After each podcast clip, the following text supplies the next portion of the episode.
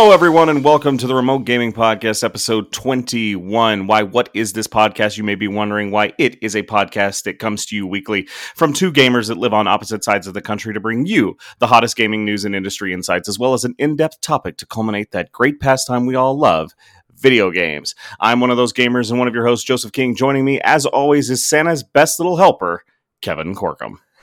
hey, what's up, Joseph? Long time no talk. I know, I know, I know. I, I got the whole little uh, "we come to you weekly." We really don't. I said that from memory this time, the first time ever. I usually write that down. wow. So i I've, know, yeah. Usually, I've- like, oh, all right, I got everything ready. You know, the pre-show, the, I the got stuff that the audience doesn't get to see. yeah, and and today, for the first time ever, I did that from memory. I probably didn't even get it all right. But uh, how you been, Kevin? I've been, uh, I've been okay. I've been hanging in there. I, I got a new job. Um, I was working retail for a while. Uh, quit that shit. Um, I'm working. I'm working in a bar now. Um, so it's obviously good and Where you bad. belong? Uh, yeah. uh, service industry is just kind of that's that. I, I I really liked where I worked, uh, retail wise. Like the people were were nice, you know, but they there is something different about service industry people. They're just um, they just are more friendly and they hustle and um, they They get it, uh, right? more They're outgoing. Yeah, they're they're very down to earth. Uh, so I, I I love being where I'm at right now. I'm having a I'm having a good time. I've got my second shift today, so uh, yeah, it's going it's going What's- well. I'd say. What is the bar scene like in Florida right now? How many? How? What's the capacity? What's the rules? Give me. There the are no of that. rules. There are absolutely no rules. Um, we are lawless down here. Uh, so basically, we are enforcing masks when you come up. I work at a brewery, so um, we're enforcing masks when people come up to order beer, and that's about it. No shit. That's kind of that's even more lenient than the yeehaw state of Texas. We uh I think bars are at a percent maybe or they might just be open right now, but you have to wear a mask anytime you get up from your chair, which if you I ran a 911 call at a local biker bar the other day and uh obviously nobody was wearing a mask. They were all sitting down, but they were all very tightly knitted bunched together and I was like, "Oh, this is not intelligent, but enjoy your Yep. Colorado Kool-Aid, folks."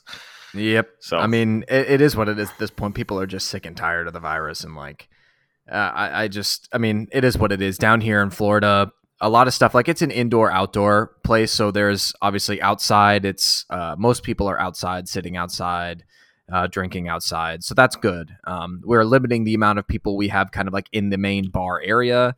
That's but good. It's it's um, you know, it is what it is. Exposure is exposure. So.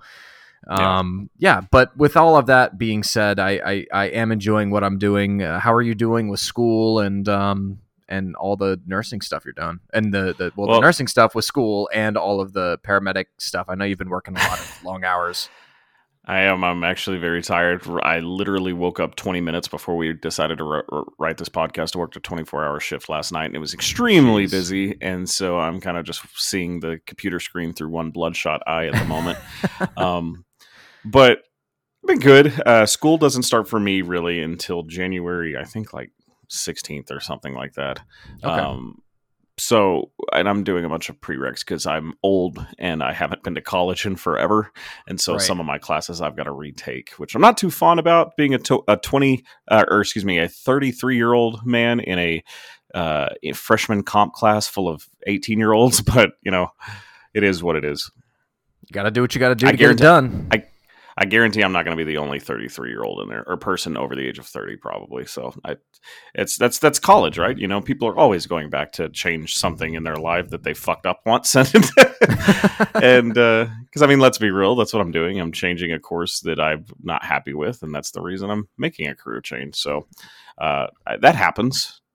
All not the time. quite midlife crisis yet, but uh, we're getting there. You'll have that in a few years. yeah, no kidding. Uh, Kevin, what have you been playing?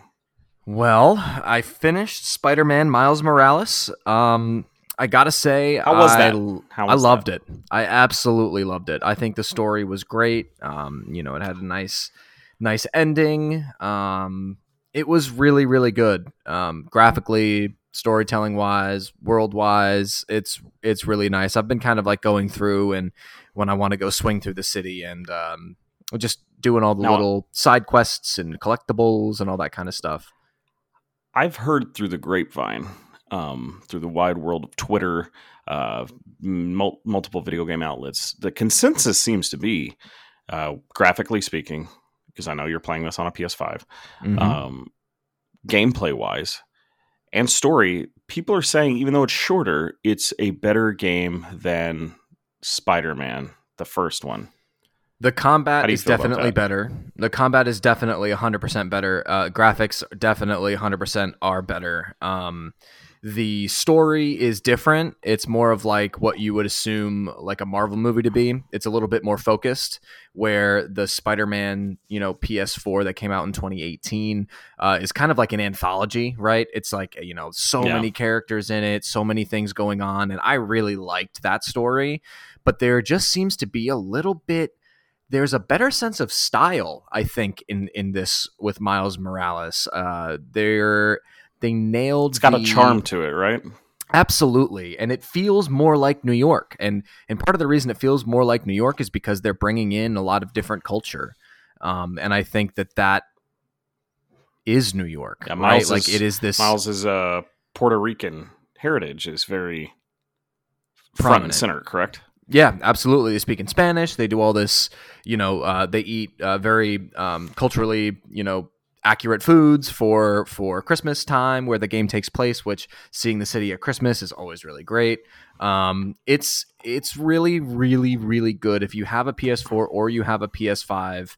Um, and you haven't played it, you should. It's worth your time. It's it's it's phenomenal. It's a really really great game. Um, but uh, besides Spider Man, I can't. I've been no, go for it. Sorry, I was just gonna say I, I just can't wait to play this game. I don't have a PS5 yet, and it's uh, I, I'm not gonna get it on PS4 because I want the full experience that it was meant for. But I think uh, I, you know people consider Die Hard a Christmas movie. This is the I think going to be the uh, pound for pound champion of Christmas video games. This is a Christmas game.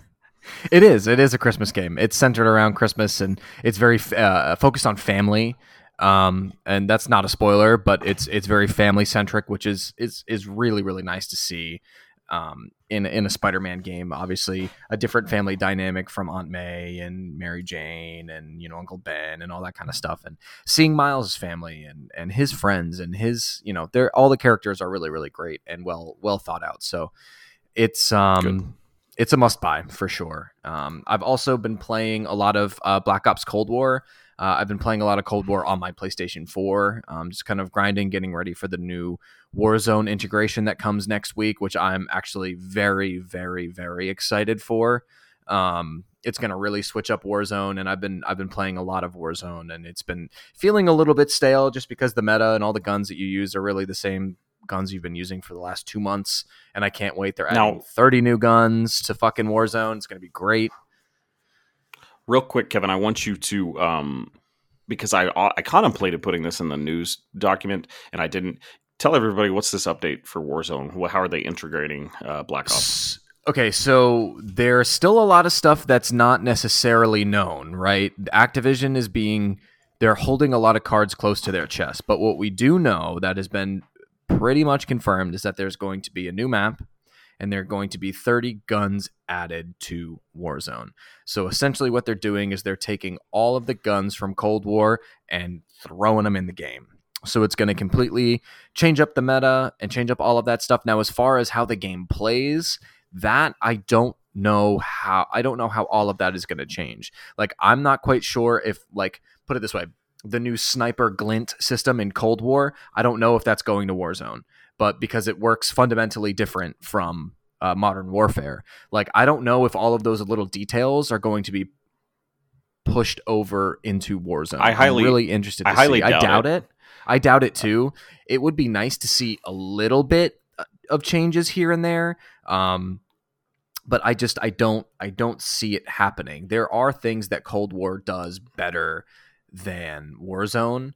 Um, and some of that stuff is going to be your kill streaks and some of your equipment uh, that I'm really excited to see being put in. Like I think the what is it, the field mic is going to be cool to have in Warzone, so you can kind of place it down Yeah. as like a mini UAV, you know, different things like that. Maybe you know, maybe I don't always have to run the um what the hell is it called the the the heartbeat sensor right maybe i don't always have Yeah. to write a, run a heartbeat sensor i can do the field field mic instead or whatever it might be um so i'm interested to see how it shifts the game it will dramatically shift the game and and i think it's it's supposed to because they haven't changed jack shit in warzone in a very long time Yeah, it's it's kind of interesting, right? I mean, Modern Warfare. I think a lot of people stend, are still tending to play. I think the consensus is kind of split. A lot of people aren't really liking Black Ops Cold War, but at the same time, a lot of people are liking it more. I'm, for one, am liking it more uh, than uh, Modern Warfare so far.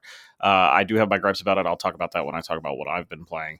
Um, but the uh, you know they're getting um, uh, they're trading off, right? Warzone Yeah. is getting these guns and these perks and these things. Black Ops Cold War is getting gunfight, which I am stoked about. yeah that's going to be really really fun What else have you been playing? Uh, I've been playing a lot of Warframe actually. I jumped back into Warframe because they had a new PS5 kind of update that they rolled out. And Mhm. man, that game is just really solid. And the everything from the loot to the missions to, you know, movement, it's so good and they integrated the haptic feedback really well and it's a game where you can use the haptic feedback because it's mainly PvE. Uh, I don't really think there's any PvP in Warframe. Um, but it's just so dynamic and expansive and like there's so much shit to do that it's overwhelming. And and as a games as a service I, I think that's kind of what you want right? And so uh, i've been playing that which honestly will now get put on the back burner. The destiny 2 update came out today um, and i'm actually currently downloading that at the moment. Same. so Same. I, now, on your PS5, and I'm not going to kind of say what I'm downloading it with, but on your PS5, are you having to uninstall and re-download? Because that's what I have to do for my machine. I when I downloaded it, now this is something that they need to fucking change. Um, it downloads both the PlayStation 4 and PlayStation 5 version of the game. So I had to go in That's that's and delete sad. the PlayStation 4 version just so the PlayStation 5 version would update. Um, so it's it's really really really really really really really annoying. Um, so I've got that down. and that's not a Bungie now. thing. That's a that's a Sony. No, thing. that's a that's a Sony thing. It same thing happened with Borderlands. It and which I've also been playing. Uh, that's my next game I've been playing. It downloaded the PlayStation 4 and PlayStation 5 version. Um, and last on the last podcast, I said they didn't integrate the haptic feedback. I was wrong. I was playing the PlayStation 4 version of the game on the PlayStation 5 because I'm a big dumb kid.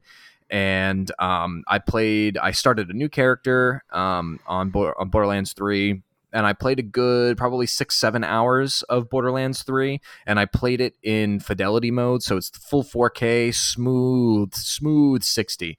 Um, very, very few drops below 60, and uh, the drops only go down, I would say, to like probably like 54, 55 frames.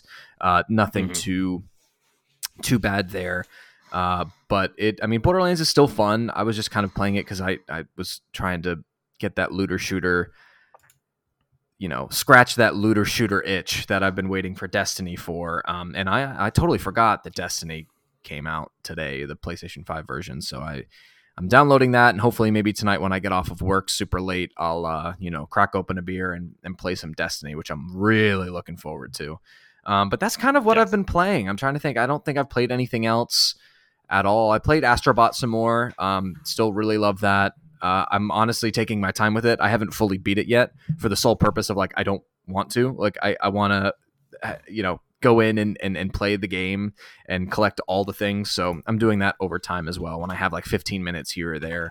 Um, and just you know, kind of a, a brief overview of, of what I'm continuing to see with my PlayStation 5 is that it is fast, it is responsive, the controller is awesome. Um, you know, I, I I cannot believe how quickly I get into games it's Mhm. just so it's so so nice next gen is man it's uh, when i go back and forth i play my playstation 4 still a lot it's kind of what i have hooked up to my monitor and when i get competitive i come back here and i play that because i've got my astro controller and all that kind of shit right you know that try hard Yeah. stuff so my try hard setup. I'm still playing my PlayStation 4, and uh, and there's a big difference when you're bouncing back and forth. A big, big difference. PlayStation 5 is just leaps and bounds uh, technically ahead of where a PlayStation 4 is, and and it is it is not an iterative console like a lot of people thought, and I can confidently say that now after um, after spending a lot more time with it, hours and hours with it. It is a full next gen leap.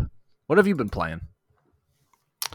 You know, next gen seems awesome. And, and I, I can't wait to get into. Oh my God, I'm here. I am in the next generation of gaming, Kevin. I was able to acquire the Xbox Series X, and boy, howdy, is this an amazing console!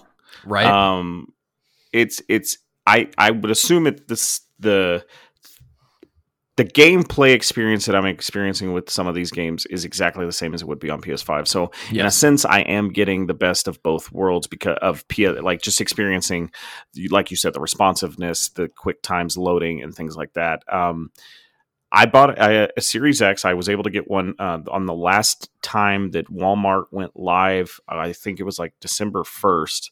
Yeah, uh, they went live with their pre-orders, and uh, are live with their orders of PS5 and Xbox Series X. I have tried, you know, I've said on this podcast multiple times, cra- websites crashing every time. So I got on the Walmart app right before eight eight o'clock my time when they went live, and I was like, you know what? Everybody and their mother's trying for a PS5 right now. Let's just see what happens if I can get through trying to get a Series X. And I was able to click place order, checkout before the website crashed. I was that quick. I did it within seconds and I was able to get one. And and part of me had that like, yes, I got it, I got it. And I was like, could I have gotten a PS5? Hmm, because I, I want both. Eventually, right. I'm going to get a PS5. I wanted the PS5 first because I wanted to play Miles Morales and Demon's Souls. I'm such a huge Souls fan. Not getting to play that game is is literally killing me it's not. These are white people first world problems, but like it just sucks. I, I wanted to play Demon's Souls and I can't. But um, the Xbox Series X is an amazing console. It's incredibly fast. It, it, did take me a minute to get used to the UI again, which is very similar to uh, Xbox One. Um, and 360. Uh, I've owned both of those consoles, and it is similar. I just haven't played an Xbox console, and almost I got rid of my Series S not long after I built my PC. So it's been a while. Now, people, I know you're wondering, well, Joseph, you own a PC. Why would you get an Xbox? Uh, I my my graphics card is a 1060 or excuse me a 1070, and I I planned on building a new PC but with nursing school, the Xbox Series X just seemed like the cheaper, more powerful way to go, which it is. Uh, the graphics card in the PS5 and Xbox Series X are being compared to 2070 Supers and 2080 Ti's, somewhere in that middle range, uh, which is phenomenally better than than my graphics card. So uh, it would just seem like the the smart thing to do, and I, and I'm not I'm not regretting it one bit. I've been playing my Xbox every night. Uh, I downloaded Destiny 2 um, just to kind of look and see how the 4K Destiny looked on my TV. Uh, it looks great. I'm yep. now, I, and then I uninstalled it, and I'm waiting right now. I'm downloading the uh, the update, and I can't wait. That's all I'm going to play today is Destiny 2. it's such a good game. Uh, you're going to love Beyond Light. It the new powers. To buy they're. They're a lot this of fun. Is, damn it, damn it! I gotta buy Beyond Light, but I also want to buy Cyberpunk. Oh, fuck! I'm just gonna drop all the money. So I was kind of like upset. You know, I have, uh, you know, Beyond Light on PC, and I was like, damn it, I'm gonna have to rebuy this again for Xbox. But the great thing about Xbox, Kevin, is that great thing we talk about all the time that Xbox Games Pass, Destiny 2, and all of its expansions are on Xbox Game Pass. And so I was able to get it just downloaded all for free. And so uh, it's it's phenomenal and I've got it all installing right now and there's so many games on Games Pass and and one of the other games I've been playing I re-downloaded The Witcher 3. Now, I love The Witcher 3. It's my it, it and God of War tied for my top, my favorite game of all time. And so of course I'm going to go back and start a new campaign. because they have performance mode inside the Series X now. I think it's in the PS5 version as well and um there's resolution mode or performance mode. Now, I think they fucked up because the resolution on performance mode is still 4K. It hasn't changed and it's hmm. running at 60 frames per second. So I know that they're coming with an, some sort of update. CD Projekt Red has claimed after they launch Cyberpunk and, and get the the update to Cyberpunk out for new new consoles. But playing this at 4K 60, I'm like, why would you?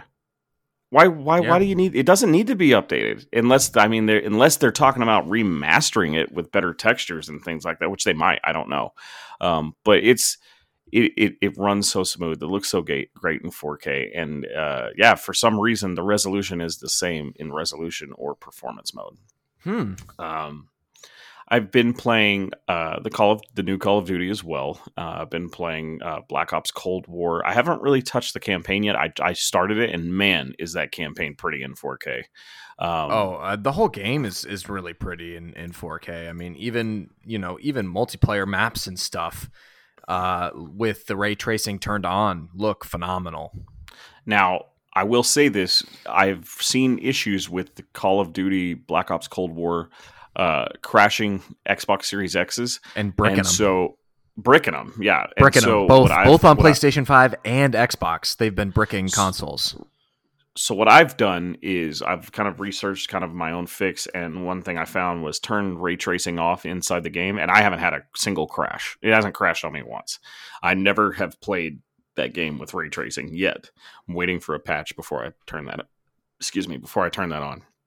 Uh, but I'm having fun with it. Uh, now that I'm on Series X, I, I did play with some friends the other night. Uh, this is the only complaint I have, and this is this is probably going to be an issue for a while until more people get PS5s and Series X's. Uh, I was in a party full of friends on PS4, and so it lobbied the lobby probably with primarily PS4 players, mm. and there was incredible frame loss I was it, it took me down. Looked like I was probably playing thirty to forty, and there was input lag. And so it, it, it when what we night, played, what night was this? This was oh, um, because Call of Duty servers Saturday, were Saturday night. Saturday night. I think it was the Call of Duty yeah. servers because I was playing on Saturday night as well and I was lagging, skipping, all kinds of stuff all over the place. Um, yeah, and they, most of the maps we played were were okay, but okay. we played around a match in Nuketown, and it was com- the game was completely unplayable for me. So I, I just turned it off because I was like, I had that kind of fear in the back of my mind that oh my god, I'm going to lose my Xbox or something like this. And then I got the three year warranty from Walmart, so I really could give a shit. But um, you know, I I was like, oh no. And so I, I kind of just backed out and quit playing that and moved on to some Doom Eternal, which nice. is go- gorgeous 4K 60. Um, the game is a lot of fun. I, I really want to deep dive into that, but because Cyberpunk is fixing to come out, Destiny 2 and Cyberpunk are all I'm going to be playing. Um, I am co oping the Gears of 5 campaign with my friend Trevor, who has wrote into us before. Uh, he's a huge Xbox fan, and he's we're finally getting to play video games together because we really never have. And playing co-oping the Gears 5 campaign, which I will say it has had its update for Series X and Series S. It is currently the prettiest game on that console. That game is gorgeous and it runs Damn. flawlessly and the the visuals in Gears of War 5 are just phenomenal. And I've I've always kind of thought uh, Gears of War is Call of Duty or excuse me Jesus Christ. Gears of War is Xbox's best uh, game. I, I, think it's better than best exclusive, hands down. It's it's better than uh, Halo in my opinion. I've always thought that. Now I know there's a lot of people that disagree with me. Trevor is one of those people, uh, but I just think you know the story, the gameplay, Gears Gears of War is, is where it's at. I love it. I love it, and I've been having a phenomenal time with with that Xbox Series X, and and we'll go into a deep dive of that in our main topic of the Xbox. Since we did a deep dive for PS5, we got to give yes. Uh, the same love to our um, Xbox fans and players and things like that. And so um, I, I I'll talk more about it later. But those are the games I've been playing, Kevin. Um, yes, I'm excited about know, getting into in- the Xbox. I've got I've got a lot of questions for you, and and uh, uh, yeah, I'm just I'm I really want to know what you think about all all the th- like when we do that really big deep dive. I, I wanna I wanna pick your brain because now that you're experiencing the power of next gen, we can have a much more nuanced conversation as far as speed and what it, like what basically what does next gen truly mean for games right? Now that you've seen it and feel it and have played it you know what what what do we think that next kind of um, step is? We are woke as the kids would say. Got him All right, Kevin, before we go into the news, uh, we did not get any listener mail this week, which is understandable. We have had a, a few days off. Uh, but if you would like to write in, like our faithful few have, uh, give us a shout at remotegamingpodcast at gmail.com. Write in, tell us what you think, give us a question. It doesn't have to be about video games. We can talk about your life if you just want to get something off your chest. Um, one of the things I have done with podcasts before, uh, I have wrote in and I've had some questions on some of the podcasts I listen to. I suffer from anxiety and depression, and sometimes uh, writing into a complete stranger to talk about some of these things can really help. So uh, I'm not trying to say we're certified therapists or any means, but we we will talk about anything. So if you'd love to write into remote gaming podcast at gmail.com, please feel free to do so. Do now, it. Kevin we'll take we'll start off i'll, I'll take number one and then we okay. can just kind of alternate from there uh, cyberpunk is in. It the the embargo has lifted, Kevin. We we we are on the precipice of the most anticipated game of the last ten years, probably. Uh, the reviews are in, and they are actually mixed. Um, it's getting it's receiving mixed scores. It's some people are loving it, some people are hating it. I've seen multiple websites, and we'll talk about this. Writing um, basically master's thesis on uh, the inclusion of trans people instead of doing a video game review. So I, I don't really know if the review, uh, complete review scores are fair, which I stopped trusting reviews a long time ago. I, I, um, it's got it's sitting at like a 90 at Metacritic right now. But if you read all of the reviews, the rev- the the words that are written don't necessarily match up with the scores they're being given mm-hmm. in in my opinion. I've read around 10 yeah. reviews for the game and I'm just like I don't really know. I don't know. Yeah. So this comes via v- VG247 via Dom Peppiatt. Uh, I hope I didn't screw that up. I'm sure I did. Uh, re- review roundup. CD Projekt Red finally launches its highly anticipated futuristic RPG this week. So we've rounded up the reviews for Cyberpunk 27 to see if there's an overwhelming critical consensus. Consensus. After a series of delays that pushed the game back almost an entire year, Cyberpunk 2077 is finally set to launch on December 10th and CD Projekt Red has confirmed that the game isn't going to be pushed back again. And you'd hope not, with reviews for the title finally dropping. Over the past few weeks, as retail copies of the game has been breaking uh, street date, the Polish studio has been doing an at utmost to keep a lid on spoilers for the sci-fi RPG, asking content creators to not post streams or let's plays until December 9th. Now, though you can probably expect more content to, about the game to start permeating the com- conversation, so if you want to go in blind, make sure to be vigilant. If you're just eager to see what people have been saying about the game and how the critical reception is to blah blah blah blah blah. Uh, VG two four seven review five out of five. In the mi- in the midst of such intense anticipation and scrutiny, it's easy to get carried away with what Cyberpunk 2077 could have been. The final experience might be more familiar than many predicted, with plenty of elements that aren't perfect, but it's dripping with detail and engaging stories. With so much to do, so much to see. Cyberpunk 2077 is the kind of RPG where you blink and hours go by, which is just what we need to finish off 2020 uh, Eurogamer unscored it, Polygamer, Polygon unscored, Vice unscored, Games Radar five out of five, IGN nine out of ten, The Gamer five out of five, GamesBeat three out of five, Game Informer nine out of ten, PC Gamer seventy eight out of hundred, RPG Site nine out of ten, VGC five out of five, GameSpot seven out of ten. Uh, these obviously are not all of the uh, reviews scores, but it, it's kind of middle of the road. I, th- I think it's leaning more towards uh, a higher score. What I've just seen, I've watched the Easy Allies kind of do a deep dive into it and talk about it, and uh, it is full of bugs. All that eh, the reviewers have been able to uh, play has been the PC version only. And so they're saying it's very buggy. This is obviously done before pre patch. And apparently, uh, they've announced that there's going to be a patch before pre patch for consoles. So, uh, you know, who knows how this thing is going to run when we we finally get to play it on December 9th, uh, which if you live in the US, everything that I'm seeing, uh, well, I was seeing is that here Central Time, I'm going to be playing it at 6. Kevin could play it at 5. But you, t- you you texted me today and said it looks like we're not playing till midnight. What's up with that? I think that's the PC version. The PC version, you get access early. On consoles, you have to play it at midnight.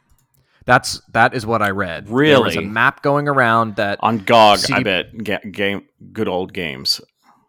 Yeah, it it because that's the only place it can be downloaded from. I think. Right. So I I that's what I'm that's that's what I read. Uh, and that's what I saw after doing research. But you know, these launch things are always a little bit. Um, we won't know until the hour hits, right? Until someone's like, "Oh, you're not gonna be able to play it till this." And CD Projekt which Red is kind of a map. It's like Sorry, when you ahead. can play Yeah. it on PC and Stadia. And it was you were right about that, right? So on PC and fucking Stadia, you can play at I think what, what did you say? It was like 5 p.m. my time, 6 p.m. your time. six o'clock but central. we're yeah. gonna have to wait, I think, until midnight to play it. So I might even That- have to wait till I don't know, like later, even I don't know, or the next morning or You- something. I'm going to kill my wife because that's very disappointing to me. My wife booked a trip for just the two of us. Our parents are watching the kids, and we're going to Colorado for the weekend, Thursday through Sunday. So Oof, that's really I'm not going to get to play this fucking thing till Sunday. I don't give a shit, Kevin. I've waited 10 years for this game. Yeah, you can wait a few more like days. six. And honestly, uh, I'm gonna jump into the next uh, news um, story here because it, it it kind of touches on what I want to touch on as well. This is from IGN. Joe Skrebels, Cyberpunk 2027 2077 PC and console updates should fix widespread bugs. Amid widespread reports of bugs, CD Projekt Red employees said that there has said that Cyberpunk will be a different game with an upcoming console update. CD also uh, has confirmed that the PC version's Day Zero patch includes some, but not all, of the launch version fixes.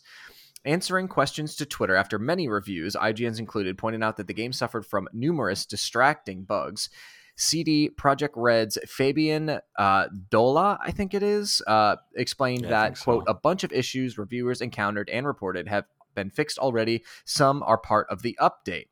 So, and it goes through to talk about basically a lot of visual bugs. Um, I've heard of like uh, invincibility bugs and a lot of other things like that. And this is so I've read a lot of reviews, and people are basically like, look, this game is so buggy that there's almost no way that all of these get handled with one patch. Um, that's how poor of a state the game was in that they played. Um, people were saying they were having to restart their game every 45 minutes to an hour. Uh, Hmm. it was, uh, it's a buggy, buggy, buggy mess. And uh, people were reporting some minor um, performance issues on PC with like, you know, 3080 supers or whatever the fuck in, in there.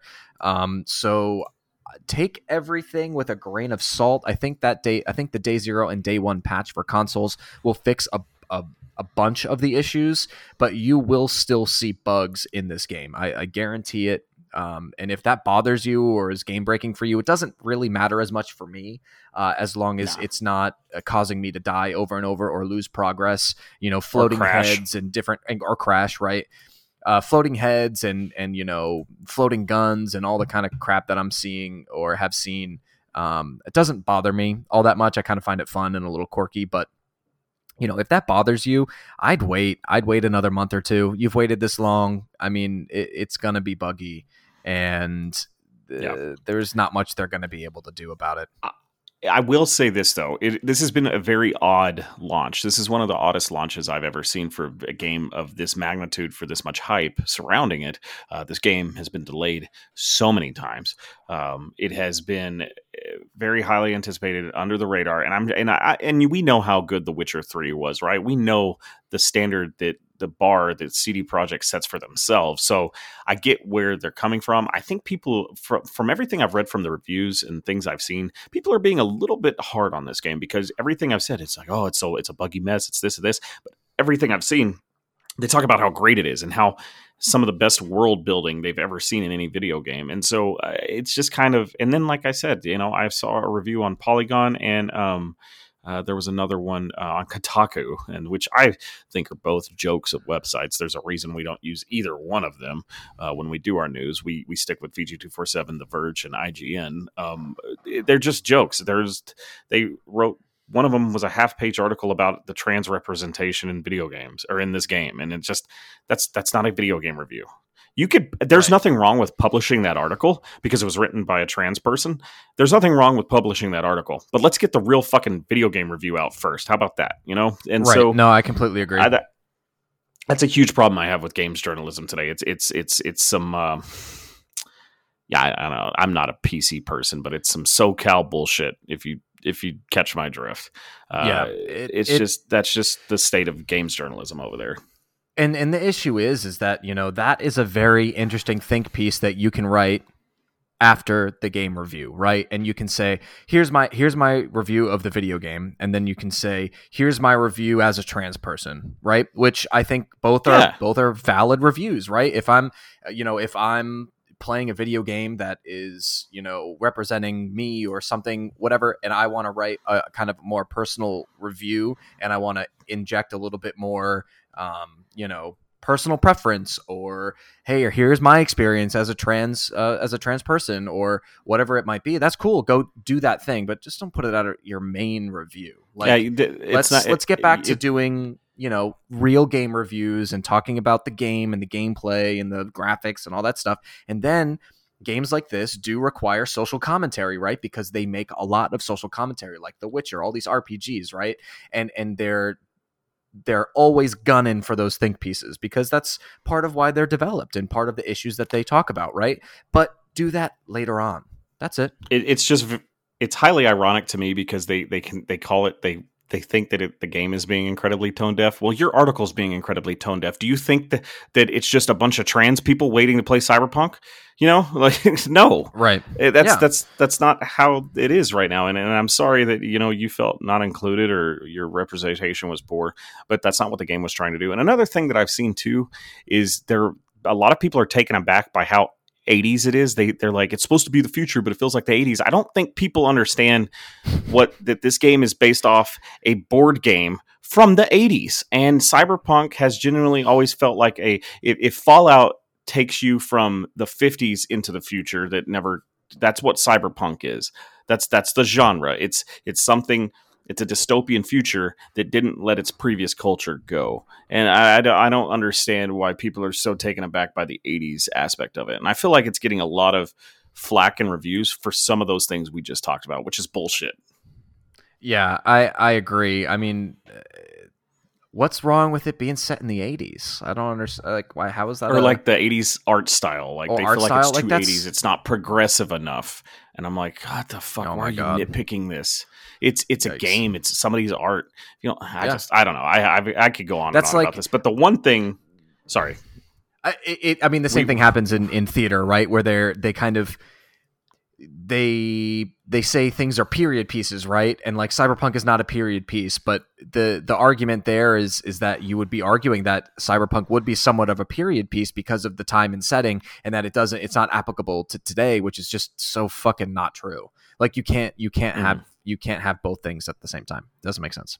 No, no, not at all. And and I'm hoping uh, to just kind of get back to the game itself. You know, with it being a buggy mess, that that aspect of it, I'm hoping we're in like an Arkham Knight scenario where, if you remember the launch of Arkham Knight, it was basically unplayable for almost half a year on PC. Um, it was just not optimized, and so hopefully, with this game being released on PS4, PS5, uh, Xbox One, Xbox one S, Xbox Series S, Xbox Series X, and Stadia and PC. Hopefully, that's the reasoning behind all the bugs, and hopefully, it is optimized better for uh, console. And it sounds like from the article that we read, uh, hopefully, that will be the case. It will be a little bit better on Series X and PS5.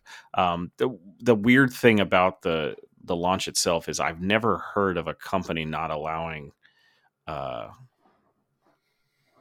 gameplay capture capture to be to be shared during their own review. That's very odd to me. So I am, and it was just PC only. So I am still skeptical. I'm kind of scared of how this is going to run on even Xbox Series X. Um, is it is it just like people are amazed that Red Dead Redemption 2 ran on PS4 and Xbox One. Um, I hope we're not. I hope they didn't bite off too more too much that more that they could chew with this game. That it's just that powerful and that in depth that it's it's it, it needs something more powerful than what we currently have. I'm I'm worried. I'm I'm cautiously optimistic. Yeah. So it remains to be seen, but we will find out later this week. And like I've said on this podcast, form your own opinion. Watch people play it on Twitch if you really want to get a dive dive before you buy. Um, uh, or you know, hang out and listen to us and how we talk about it. Um, we might Kevin may stream it. We might get some gameplay put up of it. Um, yep but don't don't trust review scores. They're just bad nowadays. They're just review scores. Reviews in general are terrible, worse than they've ever been, and I don't I don't trust them. I, I, the people that I trust most are the people that make individual YouTube videos, not necessarily yes. the the sites. I, I really like Skill Up. I think they do a fucking phenomenal job. Laymen Gaming, they're both brothers. Um, they do incredible reviews. You love Easy Allies. Um, mm-hmm. Obviously, I, I, trust anything under the Colin's Last Stand. Um, umbrella as well. Um, and yep. uh, yeah, just go, just go there. Just listen to those guys, or listen to us because we're uh, we're all right too. We're we're, we're okay. Yeah, I, I all right. think so. Next next news topic comes from uh, VG247 by that guy. I can't pronounce his name again. Dom Peppiatt, I think. Hopefully. Uh, looks like an Xbox annou- Xbox Xbox announcement is coming at the Game Awards. Looks like Microsoft is gearing up to make a big announcement at the Game Awards, which takes place later this week on December 10th. According to industry insider and proven reliable source GamesBeat Jeff Grubb, Microsoft and Xbox will be sharing some interesting news this coming week with a special announcement apparently lined up for the Game Awards. His specific words were that he knows Microsoft has something coming to the Game Awards. So why is this worth noting when we know there's likely to be a slew of other announcements to Geoff Keighley's big show? Well, Xbox and the Game Awards has a pretty good relationship. Last year's Series X uh, reveal took place at the show, and if you can, if you can cast your mind back through the fugue of 2020, the console's first big announcement, which also saw the reveal of Hellblade 2, was probably the headline of the announcement at the Game Awards 2019. And Microsoft may be well gearing up to drop something similar again this time around. Um, though we're told not to expect any no's on Halo Infinite just yet. Microsoft itself has acknowledged it'll be present at the pre- presentation. See you at the Game Awards, friends, on the official Twitter. So, Kevin, the reason I put this in here is this is the biggest, this is going to be, the Game Awards are going to be the biggest anything we have towards the end of the year. You know, we used to get PSX, um, we we didn't get E3. Uh, I guarantee we're going to see something big from probably Microsoft and Sony and some of these other game studios. There's always there's always new game trailers. There's always new announcements at the Game Awards. What do you think this could be? Halo comes to other platforms. I think I think you they're going to start moving a lot of their games to um, to other platforms. I, I think they're going to become a, their first party studios are going to become console agnostic. Uh, that's kind of like where I think what else could they announce? A a, a, a mobile game or you know i think it's going to be a new uh, studio acquisition. And maybe. But like is that something you announce at the game awards? Is it going to top if bethesda? if it's big enough I, that's what i'm saying. Could it could it be? Uh, i don't know what it would be. I i am curious because the head of bungie the head of art direction went back to 343 is back with microsoft now. Right you know, Bungie left Activision, and I think they're doing fine as an independent company. But I think to really reach the vision that they want with Destiny 2 and moving forward, it would not surprise me if Bungie is back by my is owned by Microsoft again. I mean, that would be huge, and that would be something definitely to announce at the Game Awards. But that's got to be that's just, like the just, only just other the fact just the fact that Destiny 2 and all of its expansions are on Games Pass is just especially with like Beyond Light being brand new, that's kind of unheard of. And so I'm wondering if that's is this the tease for it or and maybe I'm completely wrong. Maybe it'll be something that's not even going to blow us out of the water. But uh I, I, I just I'm you know me I'm a sucker for those huge announcements the the jaw droppers and I I've said for years I want to see Microsoft just go big or go home because they have been getting killed by Sony, and I, I think uh, they're they've already uh, I would I would consider 2020 a win for for Microsoft over Sony at this point so far. So far, I would say yeah. um, I don't think that they're doing better. Obviously, they're not doing better in sales. The PS5 is absolutely destroying the Series X right now. Um, both are being sold out, but as far as what's in actual gamers' hands right now, it's it's PS5, and I think part of that has to do with haptic feedback. I think the majority of it has to do with games like Miles Morales and, and Demon's Souls and and I things agree. like that, and, and and the and the exclusives that Sony seems to offer. Uh, I think more exclusives are coming, and and hopefully maybe we get a trailer for something um, from Bethesda. Maybe it's maybe it's a uh, that that Star game, Starfield game that we we get to see, or something. Maybe Elder Scrolls Sixes, which I doubt, but uh, who knows? Who knows? Yeah, I, I don't know. I think it would be interesting. It would be really cool though if if uh, Halo and a couple of those things came over to uh, to the good old PlayStation. Yep, but I don't What's know. Next, I really don't. All right, we've got Bungie confirms Destiny 2 crossplay is coming in 2021. Thank God. Bungie, this comes from The Verge and Jay Peters. Bungie has confirmed Destiny 2 will be getting crossplay support at some point next year. While Bungie didn't specify which platforms will support the feature, hopefully you'll be able to dive into Destiny 2 with players across every platform on which the game is available. That includes PS4, PS5, Xbox One, Xbox Series X and S, PC, and of course, Stadia. Later this year, it seemed as though 2021 launch date for crossplay was the goal, but Bungie was more definitive. Uh, uh, was more def- oh my god, definite about the launch next year in a blog post published on Tuesday. Bungie has slowly been making the game more platform agnostic. The studio added mm. cross save support, which lets you bring your save from one platform to another. And alongside the next gen update for the PlayStation 5 and Xbox Series S and X that's out today, the game will support cross generation play, meaning PS5 players can play with people on PS4. And the next gen update also allows the game to run at 60 FPS, 4K resolution on the PlayStation 5 and Series X adds an oh, FOV oh. slider and improves load times. However, that FOV 2, slider just it's going to be huge. It's going to be absolutely massive. Uh, if Bungie doesn't implement a stricter anti cheat measures before the launch of crossplay, console players may run into a lot of cheaters if they can play with people mm-hmm. on PC. And I'm excited about this because you know I play on PC and I have I have crossplay and now I have accounts. Uh, all my characters are on PC, uh, Series X, and PS4. So I have I'm I'm good to go, right? But the problem with it is, you know, me and you are going to deep dive into this, and and even if hope this is great news for us because if I'm not able to find a PS5 or have the money to get one uh, before this update comes out, we'll still be able to play together. Uh, right. So I'm excited about that. But the problem is, I've played on Destiny 2 on PC for almost two years now, and cheaters in in in uh, especially uh, Trials of Osiris, which is the huge uh, uh, multiplayer uh, PvP to get the gear, the best gear in PvP is through Trials of Osiris.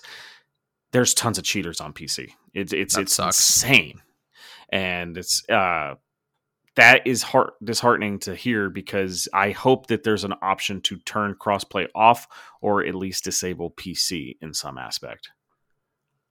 Yeah, it's got to be controller only, right? Like you got to have be able to have that input. Um, and I mean, I guess you could even still cheat controller PC and all that stuff but i feel like it would maybe help a little bit. I don't i don't know. I mean yeah i'm i'm excited to be able to play uh you know with you if you're on xbox or whatever um but anytime you add pc into the console mix it uh as we've seen with warzone you know especially there's so many cheaters in warzone um it ruins the game. It can ruin the game. And to be honest though i haven't ran into a cheater in warzone in a while uh, it's been a mm. minute since I've been like, oh shit, that guy's clearly cheating. Um, but you know, with that being said, Destiny and Trials is so competitive and so, you know, uh, sweaty that if you've got a cheater in there and you're grinding for the best gear and you're really, you know, spending hours and hours and hours and uh, you get wiped by a squad of cheaters, that's that's game breaking. Yeah, for sure. So hopefully, hopefully that does not happen, and hopefully it goes away. But um, I'm just still stoked to play this on my Xbox today because that's all I'm gonna. I'm gonna no life that for the rest of the day. Um, I'm gonna skip the next one because I I kind of looked skim through it and it really didn't seem that important. Uh, so I'm gonna move on to uh, this comes to you VG two four seven via Stephanie Nunneley. I I don't know how to feel about this because. Okay this game series is one of my favorites of all time. I've played every game in the series. Oscar Isaac set to star as Solid Snake in the Metal Gear Solid live action film. Looks like Oscar Isaac will portray Solid Snake in Sony Pictures' Metal Gear Solid film. That's according to Deadline report and confirmed by the Hollywood Reporter, starring stating that Isaac will star in the film based on Metal Gear Solid video game series from Konami. Isaac is known for starring in films such as Star Wars: Rise of Sky. We all know who Oscar Isaac is. Uh, Poe Dameron, if you don't. Yep. Uh, from Poe. Star Wars. Uh, the movie was first announced eight years ago, with news following the following year stating it was still three years out. In 2018, it was reported that Jordan Vogt Roberts, the you're, you're the Warts, Kong, Skull Island, and the Kings of Summer, was still on board to direct. The script is penned by Derek Connolly, with Avi Arad producing, and Peter Kang is the executive producer. Now, Avi Arad, I believe, has done a lot of good films. I can't. Uh, that name is very familiar. So it sounds like they they have a decent and and the director himself is actually a huge Metal Gear fan. So I I'm not worried about the the game being or the movie being true to the game. Oscar Isaac playing Solid Snake, I just don't know how I feel about that. Um, it's not so much his his his race and and the way he looks. It's just I I just I pictured someone more grizzled. Um, with the you, when you think Solid Snake, you still think David Hayter, and so uh, you think about that grizzly smoker's voice. And I don't know if Oscar Isaac can be that grizzled. And also, for those that don't know about Metal Gear Solid, the antagonist of the game is your twin brother, so is he also going to play as Liquid Snake? I mean, that would be pretty dope. I really like Oscar Isaac, and I I can see where you're coming from with you want someone who looks maybe a little bit more disheveled and a little bit more, you know, maybe classically uh, rugged in a way, right? Um, mm-hmm. Because I feel like that is Snake in the games. He he is a little bit more rough around the edges. Um, but I think as far as you know someone who will really do their best to portray solid snake i think oscar isaac will not phone it in um, and i think that that alone is going to mean that he will take care of uh, of the character and mm-hmm. understand mm-hmm. that you know those things that you are talking about are integral to solid snake um, i i I really think he's a talented, talented actor, and I think he's got the chops to do it. Um, obviously, he, I'm not, I'm not huge... saying he's not at all. He's phenomenal. He's an amazing actor. It just I'm I'm kind of I want to see how he does. Yeah. Oh, of course. I mean, uh, look, this is why video games and movies are are separate because in video games you can make the protagonist, a, you know, a little bit more rugged, a little bit more of this, and and it works. And in movies, you sometimes need someone who's pretty to bring people into the seats. And this yeah. is the fucking entertainment biz and it's the way it is. And, you know, that's why video games are video games and movies are movies. And um, as far as, you know, the perfect marriage goes between the two, I think I I think I'm more optimistic about this casting choice than I would be if it were someone else, if that makes sense. I'm I'm trying to think of who I would rather see in the role, and I'm not. I don't really have. Do you have anybody in mind that you'd want to see? Um, who is the actor that is in the new Call of Duty, and he's in a TV show uh, that that has the the black hair and the mustache? Ooh, I don't. And he know. actually wears a band, bandana. He he looks more like Solid Snake than then uh, uh, I've seen a lot of people on the internet say uh, uh, Hugh Hugh uh, Hugh uh, Hugh Jackman. Wolverine. Yeah, Hugh Jackman. He's too old. He's too old to play this Solid Snake. Um, I, it's just, you know, I I kind of. You know, I, I don't really to, to to be quite honest with you, I don't have anybody off the top of my head that I would just pick right out of the gate. Uh, Aaron Eckhart at one point I thought, but I think he's gotten a little bit older too. He he when if I've you know I watch uh um the Dark Knight the way he looks i he he has the jaw if you look up pictures of liquid snake and, and solid snake he has the jawline he has the face and you know even has the blonde hair that he could play uh because technically canon wise solid snake does have blonde hair he dyes it brown and mm. and so um in the in the original canon he's blonde that's why in a lot of the the the little ca- cartoony uh, pre-story uh, videos you can watch in the original PlayStation version of Metal Gear Solid, uh, he has this dirty blonde hair, and I always thought Aaron Eckhart would be a, a good Solid Snake. Um, Bradley Cooper, I, I I wouldn't I wouldn't put that past him, but I think Oscar Isaac's a better actor than Bradley Cooper, so uh, it, will it'll be it'll be it'll be interesting. I, I really don't know. I'll probably watch the film. I can tell you that much. yeah, for sure. It's it's I, and I think I think it'll be. I think uh, I think it'll be entertaining, and it, it's it's I it, it is definitely Metal Gear is a series that could find success as a film because the story is so in depth. Um, I hope Hideo Kojima is in some way uh, involved in the uh, creative aspect, but I probably find that not going to be the case since Konami still owns all the rights to Metal Gear. So yeah. Um, and who knows? Maybe he got he talked to him off the record. Yeah, probably. There's there's nothing stopping assume, right? the director from doing that. So right, Kevin, our final assume. news topic. All right, this comes from The Verge and Sam Byford. The Galactus event was Fortnite's biggest yet. The season ending live event that took place in Fortnite was the game's biggest to date. Epic Games, I've actually played some Fortnite. Epic Games has confirmed the Galactus event, which concluded Fortnite's current Marvel themed season, thank God, had a record of 15.3 million concurrent players, the company said in a tweet. That beats out the Travis Scott concert in April, which was which peaked at 12.3 million concurrents during the first showing.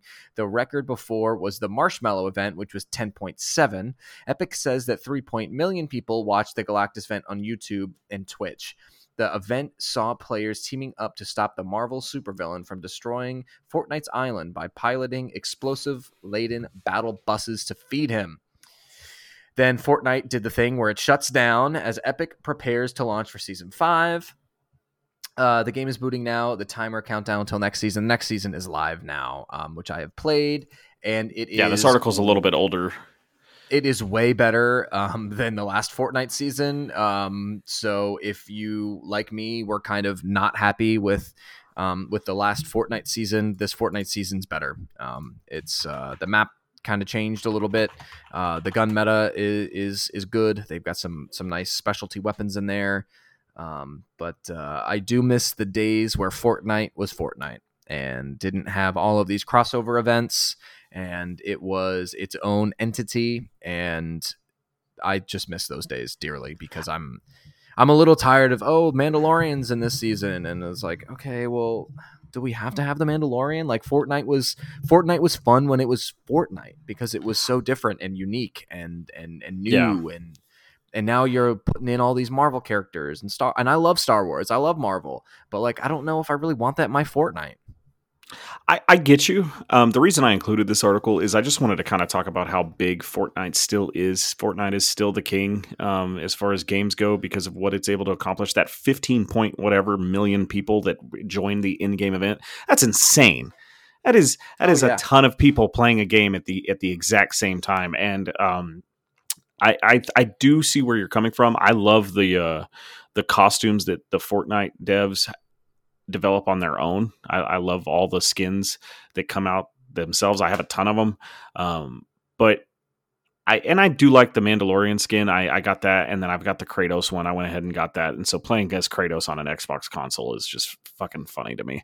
But um, the game looks phenomenal on the Series X, and I'm sure the same for, said, said for the PS5. That the 4K 60, uh, it's just a beautifully uh, ran game, and yep. they just they keep in the the updated visuals for the ne- the new gen consoles. It, it looks very pretty. Um, they just Epic keeps finding a way to win with this game. It doesn't ever seem like it's going to slow down or go anywhere. I'm sure now we're probably going to with the Mandalorian, we may get more Star Wars characters. I know we've already had. I think they had a uh, stormtroopers Rey and Vader, and- didn't they? yeah. And Rey. Yeah, they and Rey. Yeah, I think right. Rey. I feel like Or it was yeah. Kylo. It was Kylo Ren. I don't think Vader's been in it yet. Um, but I wouldn't be surprised if we get Boba Fett and and Vader. Um, uh, I, I just Fortnite does not stop, and they and they keep uh, finding a way to keep these kids and these and the, the young people. They're they're they're very conscious with culture, as including Travis Scott, which I really don't know who that is very very much. I know a couple of his songs, I guess, and uh, but just kind of um, they they they do know how to keep people engaged. And I, I imagine it has to be hard to keep trying for that number one spot. And i think that's why they are putting things like marvel and star wars into their game. Um, but eh, they're finding ways to be relevant. And I, I agree with you. I do miss old school fortnite. I'm hoping one day we just get that original map back um, Oh, that was be the game is fun. Oh, you could land Flush Factory, you know, and just work your way up the map from there. Go Tilted. Uh, I, I well Fortnite tilted wasn't even really, in really the fun. original map i don't think i don't think tilted no, towers was, was, yeah, that was like season three or season four, but that was kind of like the that was the prime Fortnite time, like in my Burger eyes, Town right? was my Burger jam. Town, But yeah, yep, we we me, me and you when we always played we always landed flush and then worked our way in Yeah, I mean that was the route. And also like I just I I love Fortnite and I still play it. I've so my best friend in college plays Fortnite and that's kind of like the one one or two video games that he plays. So we we jump on uh, with my girlfriend and, and we all kind of play play trios and and stuff and and so I I play it and I played it a couple times in the last couple weeks and, and it's always a fun time. Um and I'm just enjoying this season more. The new map is is good. Um, the guns are they feel better. Um, they added a couple new weapons, took some out, and they're they're it's they're always stuck between a rock and a hard place between catering to casuals and catering to people who want to log in and spend three hours playing every day. Um, Mhm. You know, the people who are sweaty and competitive uh, versus the casual person who comes on like me, right? Or, or you know, I, I play a little bit in the middle. I, I like to get competitive. I like to do the things and you know get high kill games, uh, but I also kind of use it as just a place to hang out. So, uh, Fortnite has become and is continuing to become something different, and I, I think that's for the better um, for them and for making money and for the game being more accessible to people. Um, but it also you lose like the competitive Fortnite scene is is a complete mess. Um, and I used to love watching competitive Fortnite back in the old days when Yeah. it first. Oh, it was so fun. It was so engaging, um, and it was really, really great. But it's not that way anymore. Um, it, it's Right. just not that way. All the pros are complaining, and they're all leaving for Valorant.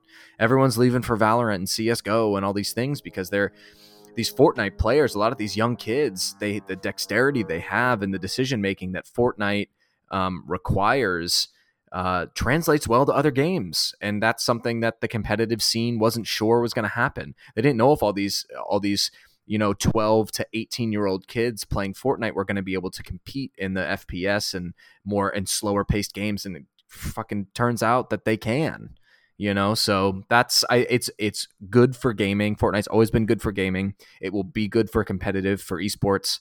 Um it will continue to be because it it is a great foray for foray? Yes a great foray into um esports and competitive gaming so that's kind of where i stand with fortnite at the moment there's my soapbox i'll jump off now I like it. No, I, I dig it. And and people, you know, I'm sure there's a large amount of people that are just tired of Fortnite. But I mean, I think people hate things that are mainstream uh, for no reason.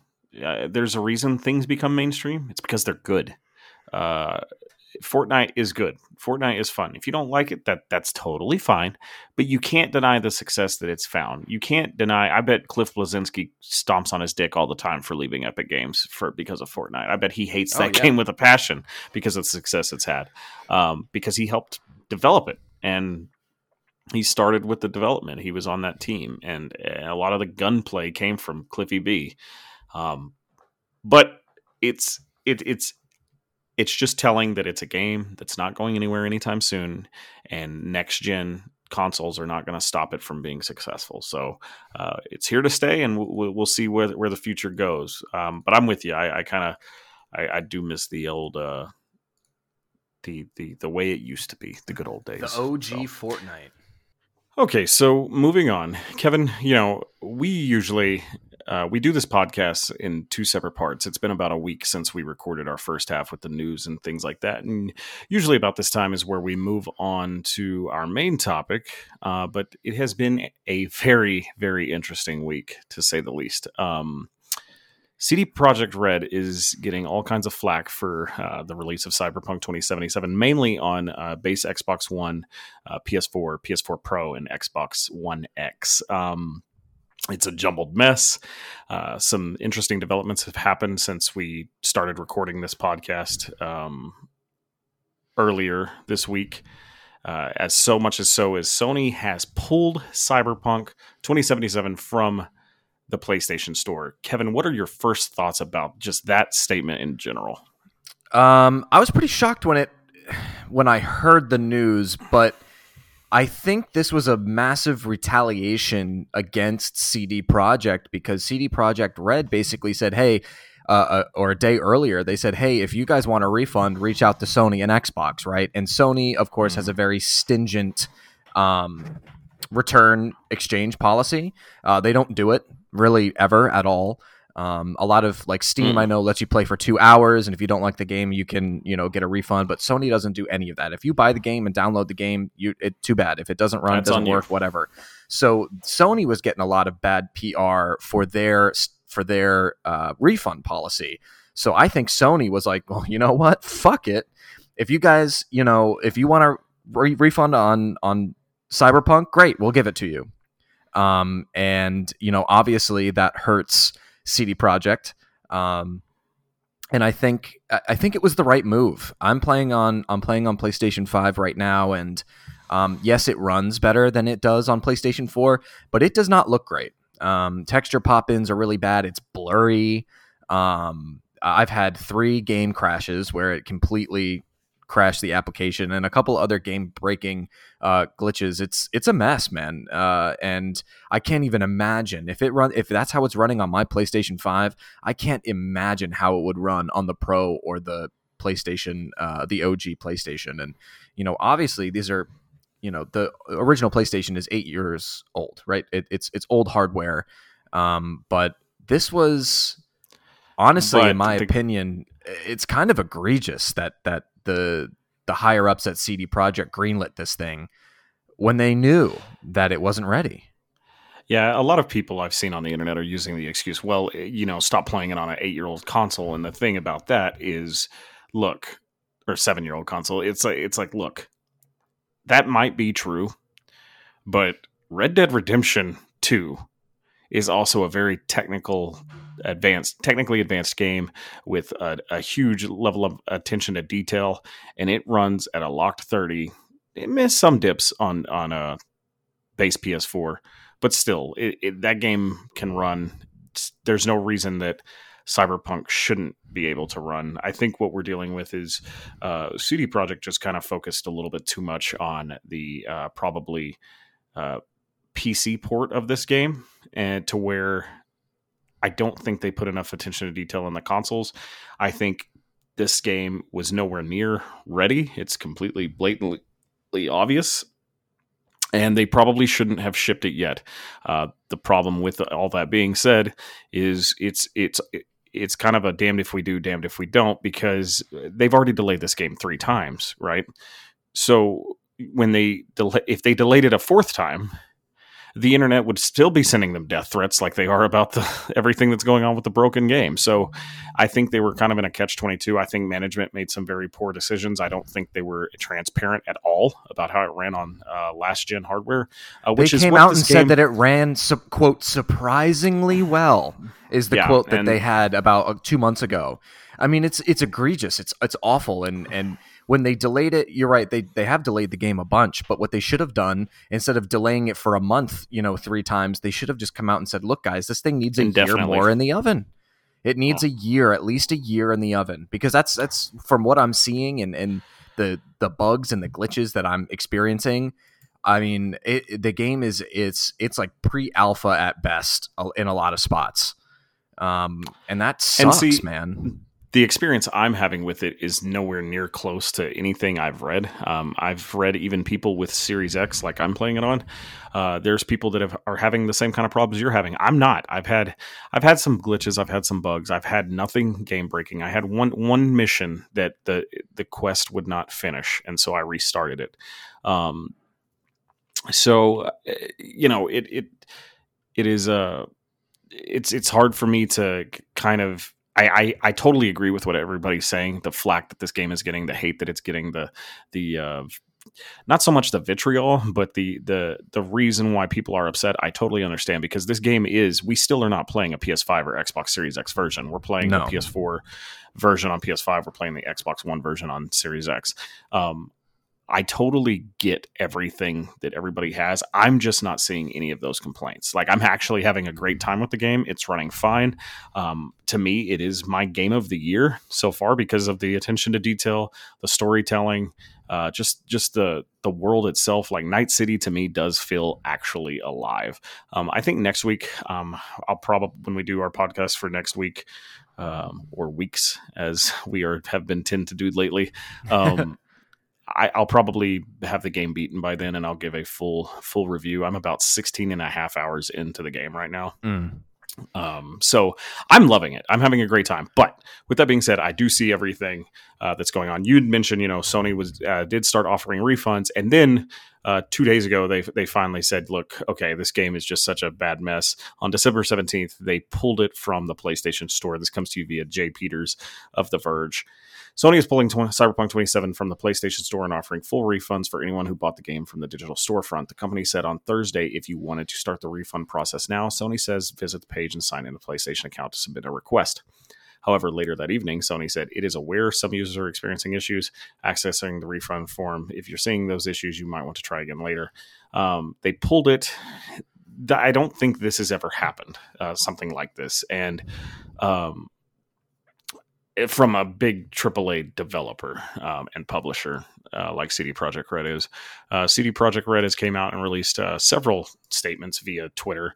Uh, let's see, the most recent one, and we'll talk about this in just a second. Um, they have released, if I can pull it up here, sorry, Oh, Uh, fun. two sta- two statements. Um, this was on December eighteenth. Uh, following our discussion with PlayStation, a decision was made to temporarily suspend digital distribution of Cyberpunk 27 on a the PlayStation Store. You can still buy physical versions of the game in brick and mortar stores online and online. All purchased digital and physical copies of the game will continue to receive support and updates as we continue to improve your experience. According to our knowledge, starting today, everyone who is not willing to wait for updates and wants to refund their digital copy of the game can do so by submitting a request. They provide a uh, link to PlayStation Store. We're working hard to bring Cyberpunk 27's back to PlayStation Store as soon as possible. So that was uh, two days ago, or yesterday, excuse me. And then um, later on that day, they released another statement saying we've just started reaching out to people who sent us message with the confirmation of the receipt. We send these emails out in waves so don't worry if you don't receive an answer immediately. At the same time we'd like you to know that our intention is for every owner of a physical copy or a digital copy bought at retail who has a valid proof of purchase to receive a refund. We will do this out of our own pocket if necessary. If you are unable to obtain a refund for the game from the store where you bought it please contact us via email until december 1st as this is a one-time in- initiative, we will provide everyone with the steps only after the refund request submission window closes. For digital versions, please follow the refund process of each respective platform. So, I- do. I've always liked this, and, and this is so. What's so weird about this? CD Projekt Red, um, going from the Witcher Three release and onward, they've been such a a, a community focused. Uh, studio. They've they you know released tons of free dlc for the witcher. Um, the only the only story expansions you did have to pay for but ev- they released tons of in-game cosmetics and things like that uh, that the um, the developer came out and said you know we believe these things to be free items and that's how companies should treat it. And so they were kind of being like anti ea anti consumerism and um, to see just the the non-transparency the way they released this was very almost almost deceptive. I mean, it it is deceptive, and yeah, to um, it was just not like them, right? This was kind of surprising, and I'm wondering if the hype around this game and how much money it was scheduled to make from pre-orders, if if uh, you know money money does talk, and I'm wondering. Uh, just really what went down with management at CD Projekt Red because this just seemed so out of character for them. But at the end of the day, they are a company, uh, and companies like to make money. Well, it's now, ironic too. The game is about you know big corporations taking over and and, and fucking everybody over, and you know it, it's what the higher ups did. And I, I want to be clear as well when when the game is working, I'm having a fantastic time with it. Uh, mm-hmm. I, I, I really enjoy the game. I think it is very well crafted. I think some of the I think it suffers a little bit from uh, a little bit of sporadic writing. I feel like tonally, um, there are certain side missions and certain quests that don't feel um, as coherent as maybe I was expecting it to. It's there seems mm-hmm. to be almost a tale of two games in there a little bit. But with yeah. that being said, I like both. Uh, like I, I'm not having any issues with the story. I'm really enjoying everything. I think at some, I think you know. Um, and we'll get into this in our review next week. Uh, I just want everyone to know that uh, while I'm experiencing these bugs and glitches, uh, I still think what's there is is solid. is a really really great game. You know, um, yeah. and it's it's such a goddamn shame that CD Projekt uh, fucked it up this bad because this this would be a much different conversation. We we should be talking about the cool things that we're finding in the world and and the cool and see, NPCs I, that we run into and the awesome side quests and the guns and I am know. having those things. I am having those things and I do want to talk about those things, but it seems like nobody else is and maybe maybe I'm seeing it through rose-colored eyes, right? Uh, rose-tinted glasses. Maybe maybe I just um, really am enjoying this game for what it is. And when we do receive that next gen update, I'll be even more blown away. My my, my goal is to beat this game. Um, on I picked Street Kid to start off with. I'm gonna Same. go through it, beat, beat it, and once I do that, I, am gonna put it away until the next gen update comes out. But I do have every intention of finishing this, and it just it's sad because I am enjoying the game, but I know a lot of people are having problems, and rightfully so. They they I'm everybody's complaints are justified. I just hate that uh, I'm having a good time with it, and a lot of people aren't.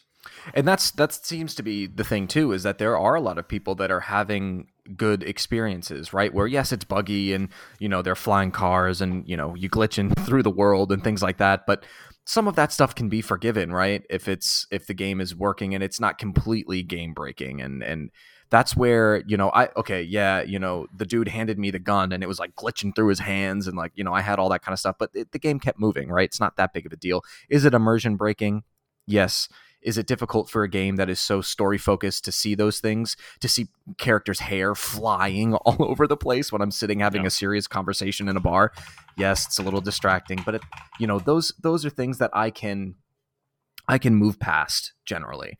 But when my console crashes and when I'm in the middle, like there was a story mission I posted on on Twitter, uh, and no spoilers, but there's a big event that happens, right? And it's fucking crazy. And then all of a sudden you're like, oh, we gotta we gotta get out of here, right? And the character just freezes, and I'm like, you oh, know, yeah. I'm like, you know, this is such a. Are you talking about the, great... the, the part the part in the penthouse? In the penthouse, yeah. Okay, yeah. And yeah and and you know it's an amazing story and i'm i'm enthralled right? I'm loving this moment and i have to restart from a save and load yeah, back in it, and watch the cutscene again and i'm like really? Like i just it breaks I, your immersion. Yeah and and it sucks because what's there is so good and that's that mission is so great minus all the you know there's some there are some things uh, game design wise missions that i'm not thrilled about um, mainly, I just don't like the gadget stuff. I don't like ha- I don't like the hacking and the gadget stuff. I'm, right I'm trying now, to get used a little the, the, the, menu for all that is very convoluted. It's kind of mushed together, and it's very. I, I this The Witcher Three had this problem when it came out. The original UI and menu that you edit Geralt and uh, choose like his upgrades and things like that was completely different. The skill tree and all those things was completely different on launch to how it is now if you play the game. And I I don't know why they didn't learn from that mistake then because this the menu the menu that is one of my gripes with this game. The menu is a little hard to navigate and excessive. Uh, once you Yeah. go into like V's V's backpack and some of these things, it, it, is very difficult to navigate. And I'm sure eventually they will have an uh, an update for that as well. But they've got a lot more stuff to work on besides uh, tweaks for the game itself. Yeah, I mean they and what sucks too is that our PS5 and Xbox Series X versions are most likely going to be put on the back burner now um, because I- they just have to get the console to run on fucking base Yeah, PS4 and yeah. Xbox, and it and That- it, it really. I mean, that's what really I think is is bothering me is that I was going from Cyberpunk and I switched on to Destiny, and I was like, "Holy fuck, man!" I'm like, Destiny looks incredible and plays incredibly. Um, and and I go back to Cyberpunk and it's good, right? It runs at 60 frames. It's pretty but it, it's not how it should be on a PS5. Yeah, it just doesn't I, I look will right. I will say I will say that too. I mean, like I'm having a good time with it, but um, it seeing how it runs like on a 3090 uh, GTX graphics card compared to the Series X, um, it's definitely not where it should be for the a console with this much power. Um, so it is disheartening. Uh, but I do think CD Projekt Red. I think there's a lot of people that really care, and I think there's a lot of people that are really upset. And I do really, really feel for these developers. Me too. people got to realize these developers have worked on this game for six years nonstop. Um, I think some of them probably knew. We've had reports uh, from Jason Schreier uh, Yeah. that of like company workplace and things like that that may are having a little bit more.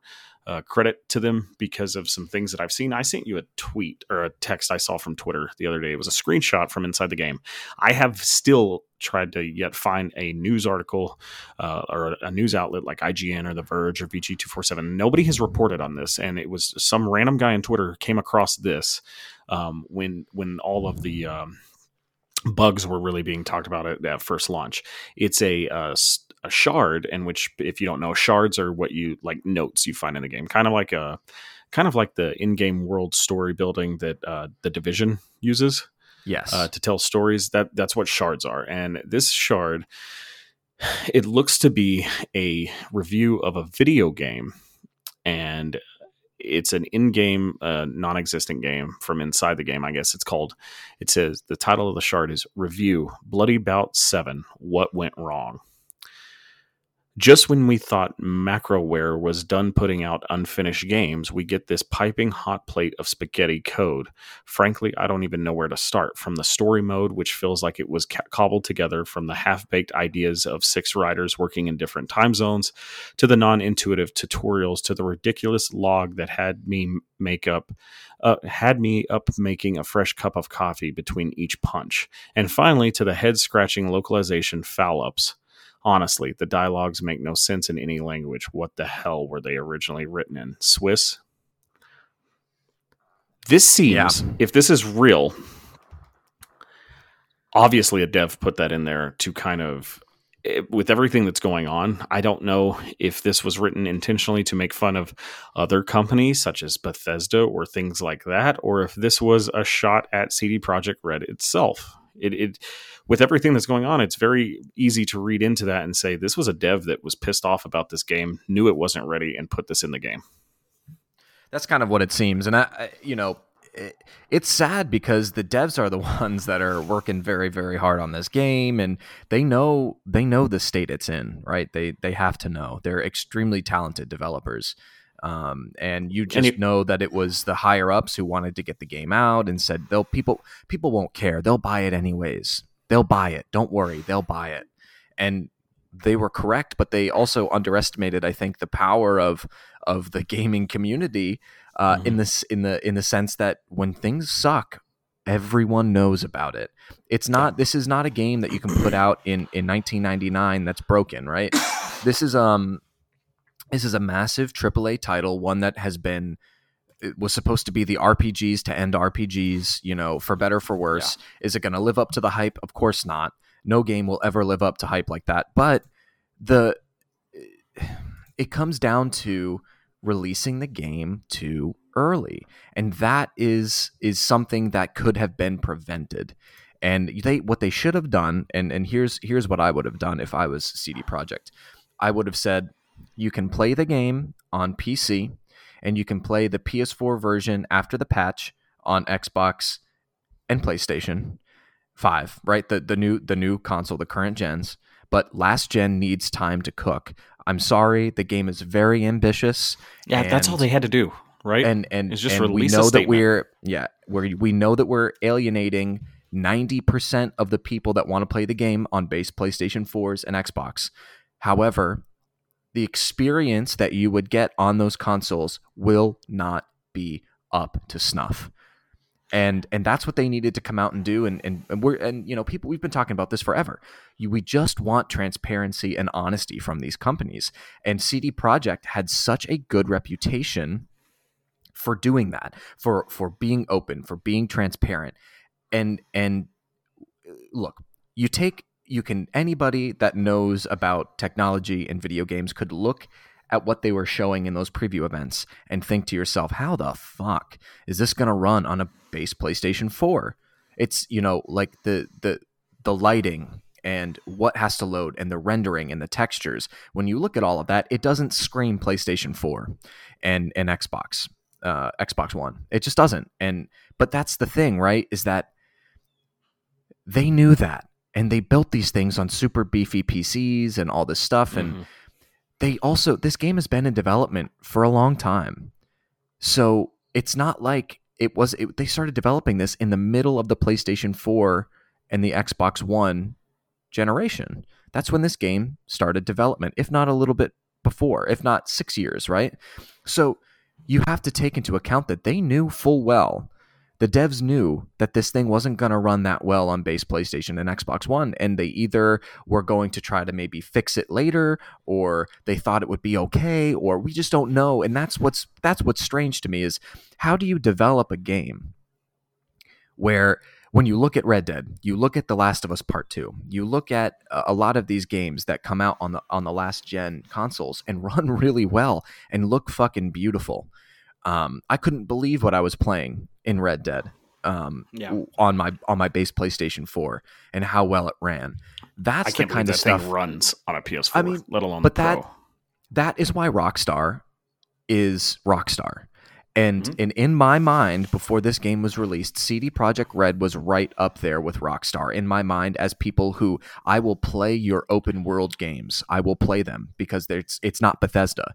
And they released this and I couldn't I honestly was sad. I was sad when I heard all of this news because I was so hyped and so ready to play this game. And I knew that I'm Now- playing a, a somewhat of a, a broken version of it, and that's disappointing. Yeah.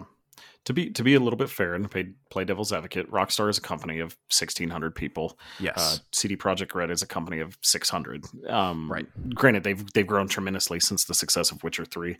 Uh, they added four hundred people to the development of Witcher Three. Once I think because they, they were only a company of like fifty to two hundred people or something small. Um, but with that being said, The Witcher Three was so polished. It is tied for first place in my favorite game of all time. So it, I totally get what you're saying. It does not have that level of Rockstar attention to detail. Uh, I mean, it does It have attention to detail, but but the, but the polish of it, and it, it's it, it it kind of it, it makes you wonder when GTA Six comes out, are they going to poke fun at Cyberpunk somehow? I, I can see it being Sure. like, hey, we're still the we're still the fucking kings, and this is why. and and it's sad because I think I think Cyberpunk is better than GTA Five.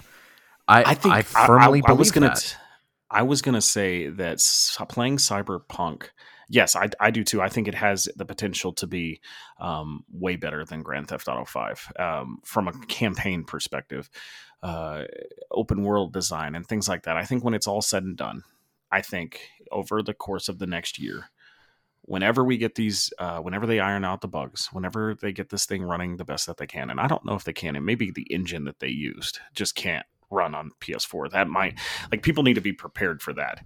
They can patch it as well as they can, um, but mi- it might be a problem with the proprietary engine that they're using, and uh, so people do need to be prepared for, th- for that. But I do think when it's all said and done, I think this company, given the transparency that they usually have and the reputation that they did have, uh, I, I do think it is a, a talented group of people that care.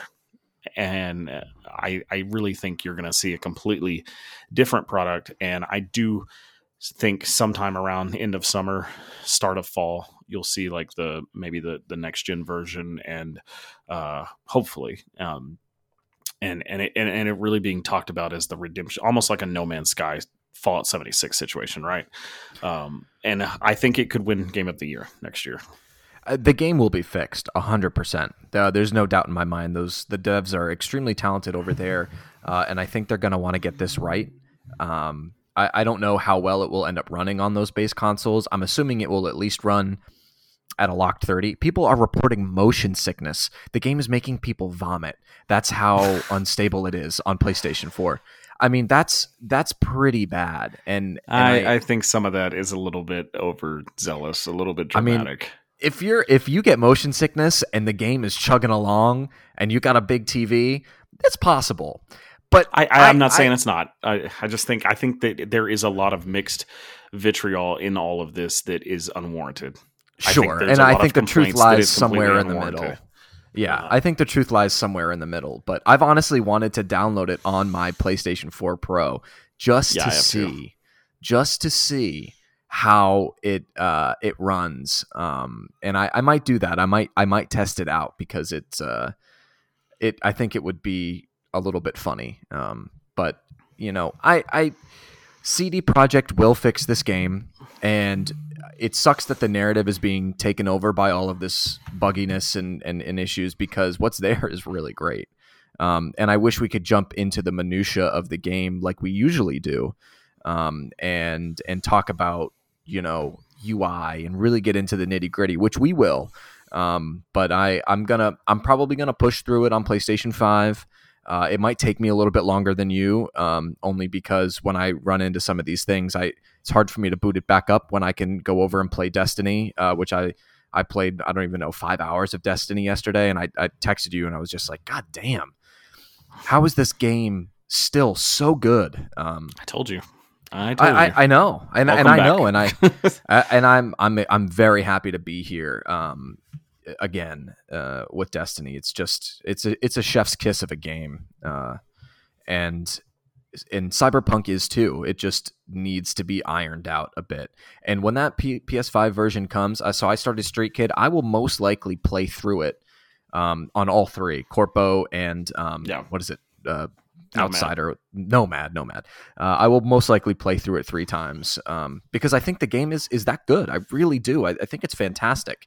Uh, the controls are a little floaty at times and you know whatever whatever but i i i'm very excited um, for the game to get fixed. I am sure a lot of people are uh, and and honestly, Joseph, we're we're lucky that we're playing it on the consoles that we that we are, and it, because if we weren't able to get these next gen consoles, we'd be having a much different conversation right now. I think. Oh, hundred percent, hundred percent.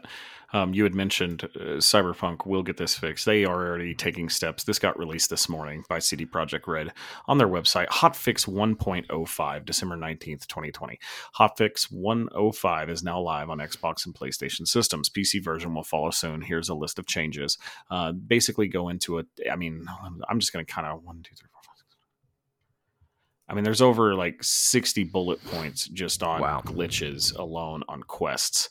Um, there's some bullet points for gameplay, fixing visuals, um, UI map overlay issues, um, fixed an issue with weapon crosshair persisting on screen, multiple stability improvements, including crash fixes, off-screen explosions make noise now. Uh, just just a ton of things that they are working on. So they are, are they are hard at work. Um, if if you were listening and you're having a bad time with this game, put it down. Go play something yep. else. Get off Twitter and and just let them try to fix it. Get your refund if you want a refund. I suggest people that are demanding refunds don't because if you are playing this on a PS4 base, Pro, Xbox One, Xbox One X, whatever you were playing it on, give it time, hold on to your copy because you will get that free update uh, upgrade to the next gen whenever that does come out. If you haven't got a next gen console yet, I'm assuming most people that are playing Cyberpunk are going to be getting a, a next gen console at some point over the next six to eight months. Um, I would say hold on to it so you can get that free upgrade. Um, but I, I, I, if if you want to go ahead and get your refund now, I can't blame you for that either. So you know that's the that's the cyberpunk uh, and CD Projekt Red debacle of 2020. And you know, like it, what we're almost done with 2020. We have literally less than a week and a half left in this shitty, um, abysmal year that it has been. But what better way to close it out than the most anticipated game of the last 10 years? Uh, it runs like shit. Yeah, and, being, you know, being it's, literally it's, 2020 in a nutshell. Yeah, it was very 2020 of that game. To, to of course, of course, we wouldn't get a great what we were expecting. So you know, that is that. Um, with CD Projekt Red, we wish them the best. I, I hope that game gets fixed because I'm I'm I'm having a blast. And uh, yeah, I, when it works, I'm having a blast too. It's fucking great, man. So, like I had said, we have been playing. You've been playing it on PS5. Yes, and I said at the st- the start of the show you know, a lot of people knew that I was trying to get uh, either an Xbox Series X or a PS5, whichever I could get across first. And I finally was able to get an Xbox Series X.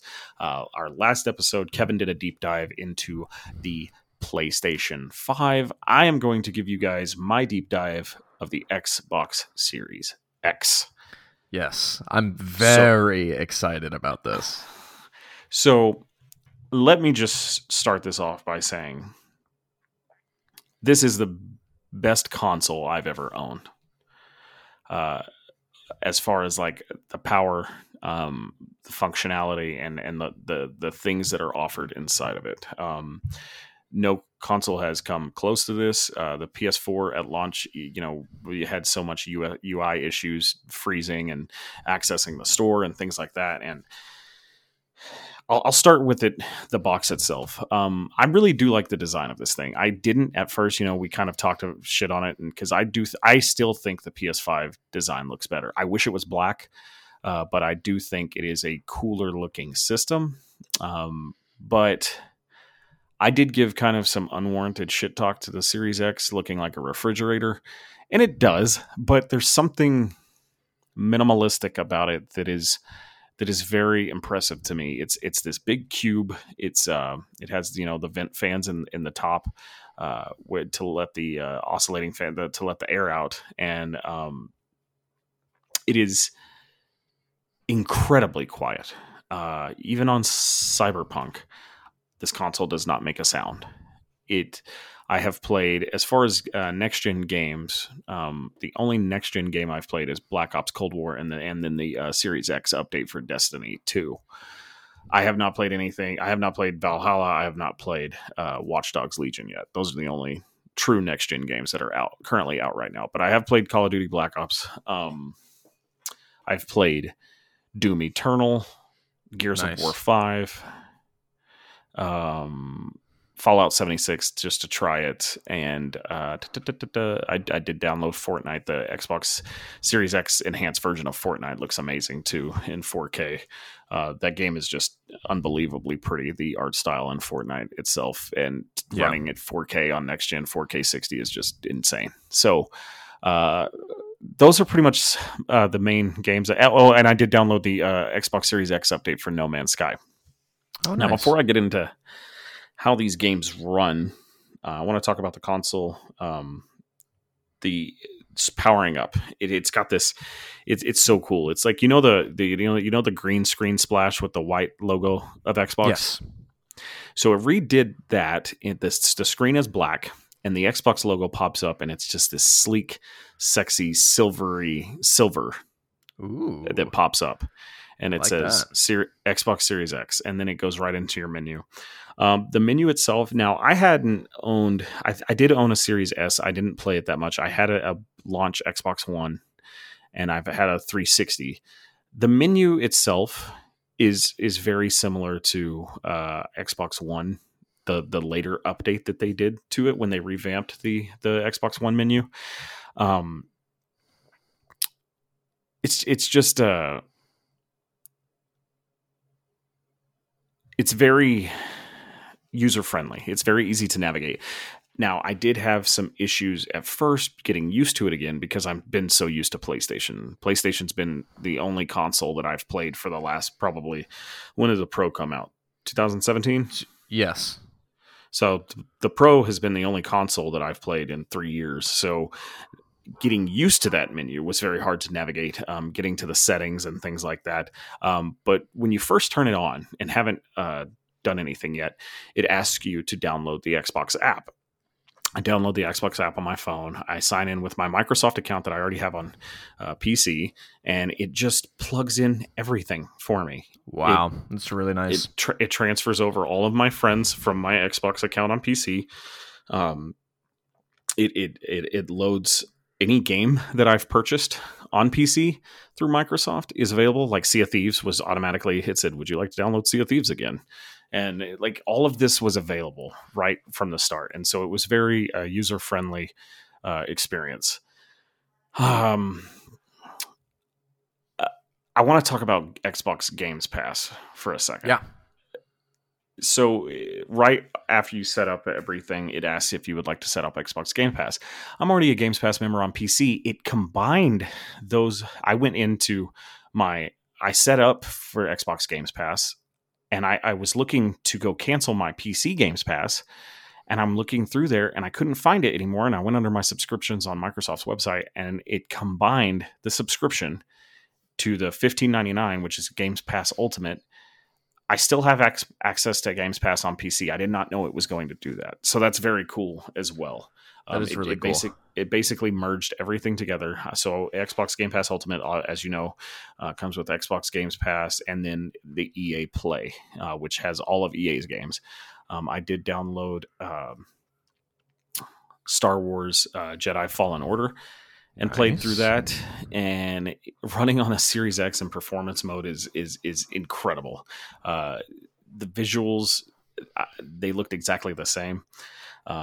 I also downloaded The Witcher 3, which also has a performance mode built into the Series X version of it, where it, I think, so I'm going to talk about how, you know, we had discussed that CD Projekt Red is going to initially um, eventually, or excuse me, eventually give a next gen update to Witcher Three. Yes. I don't see why they need to because I think they either messed up or on performance mode and quality mode. The resolution is still at 4K. It does not change at all, but it locks it to 30. But on performance mode, it's still 4K running at 60 and it looks phenomenal. I, have not noticed a different difference on my TV um, in those two modes. And and I'm like, why would they? Uh, if they're going to update that game, I can't imagine what it's going to look like because it already looks phenomenal running at 4K 60 on on that Series X. Um, beautiful, beautiful game. Uh, there's uh, the most beautiful game was the updated version of Gears of War 5. Uh, me and a friend have been playing through this uh, campaign. We're actually probably going to play a little bit tonight. Uh, this is the this is the prettiest game on Series X is Gears 5. The the update that they've done to the graphics to run at 4K 60 is just insane. I can't describe to you how beautiful Gears of War 5 is running on this machine. Um, but just the just and we've talked about the value of games pass i'm not going to go into all that but just the the fact that it's just right there for you when you turn on the device and and takes you into the menu to show you what you're getting and just the i think there's over 115 games you can download um some for Xbox 360, some for Xbox One, and then you know s- several of the games. I think Destiny 2, Gears of War, No Man's Sky, um, Doom Eternal. There, there are games that have updates for enhancements for Series X, and I'm sure there will be more to come as the as the months go on. Uh, they just added the Elder Scrolls Five Skyrim to Games Pass right after I bought it because I wanted to see how it ran. So of course I got bit by that, which a lot of people are complaining about. They they they add games right when people buy them. It seems to be uh, Control just got added. I can't wait to play that eventually. That's cool. I, yeah. So it's an it's a phenomenal deal, and we've we've we've talked at ad nauseum about how great of a deal Games Pass is uh, yeah. uh, as a service. Um, the controller, so it does not have haptic feedback. Obviously, it, right. it is no it is no Dual Sense Five from everything you said, but I really do like it over the Xbox One version controller. They're they're pretty much identical. Uh, the only difference is with this is now they've added a, added, added a capture button, kind of like PlayStation, where you can go in and do uh, video capture and and capture screenshots or video using the, a button on the controller, uh, kind of like the share on the PS4 uh, DualSense or DualShock 4. Um, the the back of the controller, it's all plastic, but it has this like texturized grips that it's very it at first glance it kind of feels cheaply made, but you get it gets so comfortable in your hands and the triggers feel very good. They're kind of rounded at the edges. Uh, they're smooth. They don't click. Um, and they the backs of the triggers actually have these grooves built into them for added grip. And that was always a good thing right? That one of my big complaints even on my xbox elite controller that i'm also using on the series x uh, the the grips the triggers are always smooth right? Like even the ps4 controller had like kind of like a texturized on the r1 and r2 triggers. Mm-hmm. um, Xbox, they've always been smooth. The bumpers are smooth. The, the, the triggers are smooth. This they've added grooves to it, which actually kind of do help you from uh, sliding off. Like if you're playing something competitive, you're getting a little bit sweaty. It does yeah. help uh, keep that grip and keep that controller um, in your hands. Um, the the sticks it, it's it's basically just a kind of a, a, better version of the Xbox One controller. I can't really say anything more better or worse. Um, the battery it comes with two double A batteries. They they still have not done that, which it, it, kind of boggles my mind that this is a new next gen console and we, we're still having to put batteries in Xbox controllers. That that is a complaint of mine. That's been a that obviously you know that's been something that's happened since the Xbox 360. Um, I do own two battery packs that you can buy uh, for the Xbox One controllers that uh, work inside the Series X controller and and I I do charge them to kind of mitigate having to replace batteries. But uh, as far as the battery life itself, I I never ran out of the original AAA batteries. I just put chose to put in my uh, battery pack, so I didn't have to change out batteries. Uh, but it seems to have a pretty decent battery life. It does seem to last a lot longer than the Xbox One controller. Um, but that's pretty much it. Uh, I do like. I bought my uh, stepson also. He has the Series S. Um, I've kind of played around with that just to kind of see the difference between them. Uh, I do like the white controller, but it does feel exactly the same as the Series X. So there, it's just white. Um, right. We, have been talking about may, we may trade controllers, but uh, it's uh, it is a, it is a great system. It's very powerful. I you know, obviously there is nothing that has tapped into the full power of this console. I can't wait to see what uh, a first party studio game specifically made for Xbox Series X, like i.e. Halo, when it does come out, how it performs on the system. Um, I really think uh, Resident Evil uh, 8 is going to run and look great on this game on this console. These are these are kind of the games that I'm excited for. I, I really think this is going to be the. I, I had first said that I don't think you're going to see really a difference between PS5 and Xbox Series X, and at, at its whole, I don't think you will. But I do I, I, I do notice how powerful this thing can be just from the the able the way it's able to run Cyberpunk 2077 on performance mode. Um, like I said, I'm not having really any issues with that game at all. Uh, or I am, you know what I mean? Like I'm not having the yes. major issues that people are having. I, I think I, that's kind of telling that some PlayStation fives are, so, and you know, obviously the Series S is less powerful than both of those consoles, and it's having a lot of issues too. I think it just kind of, I think part of that is the the processing power of the Series X. Yeah, I, I think that uh, I think the Series X is definitely has a, a, excuse me a small leg up in that um, region for sure. And I think that yeah. you know those third party games are going to run very well on the on the Series X. Now, just a couple questions uh, from the outside looking in. Uh, is it is it when you booted up Gears Five, right, and and you looked mm. at it? How big of a difference was it from stepping up from the the PlayStation 4 Pro or the last gen consoles? Is it is it as mind blowing as uh, as it should be? I guess For Gears Five, yes. Um, I played Gears Four on PC, and uh, this game looks and run like. Granted, I played on a mon- a 1080p monitor, 14 4, uh, a 1080p 144 hertz monitor, uh, and I'm playing on a 4K TV. But yeah, I mean, it's night and day. Like it's not even comparable the the way that Gears Five looks to Gears Four, and playing on the Series X, and uh, the load times on the Series X are phenomenal. I think Cyberpunk from pushing start to getting into game takes about maybe seven seven seconds. Yeah, the load And- times are huge uh, on on on PlayStation as well. That's one of the best things about this new generation is the SSDs.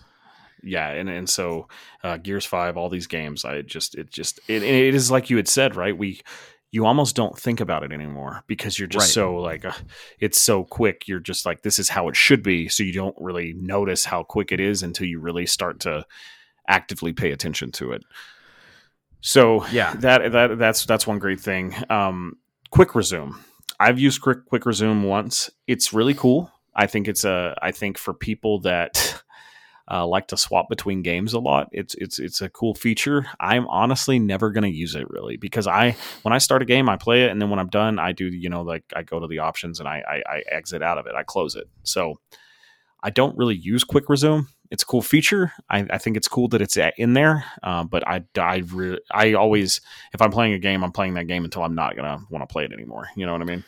Right, I'm the same way, and plus the the loading times on these games are so quick. Anyways, it just it's kind of It- it like doesn't- okay, well, it is a useless feature.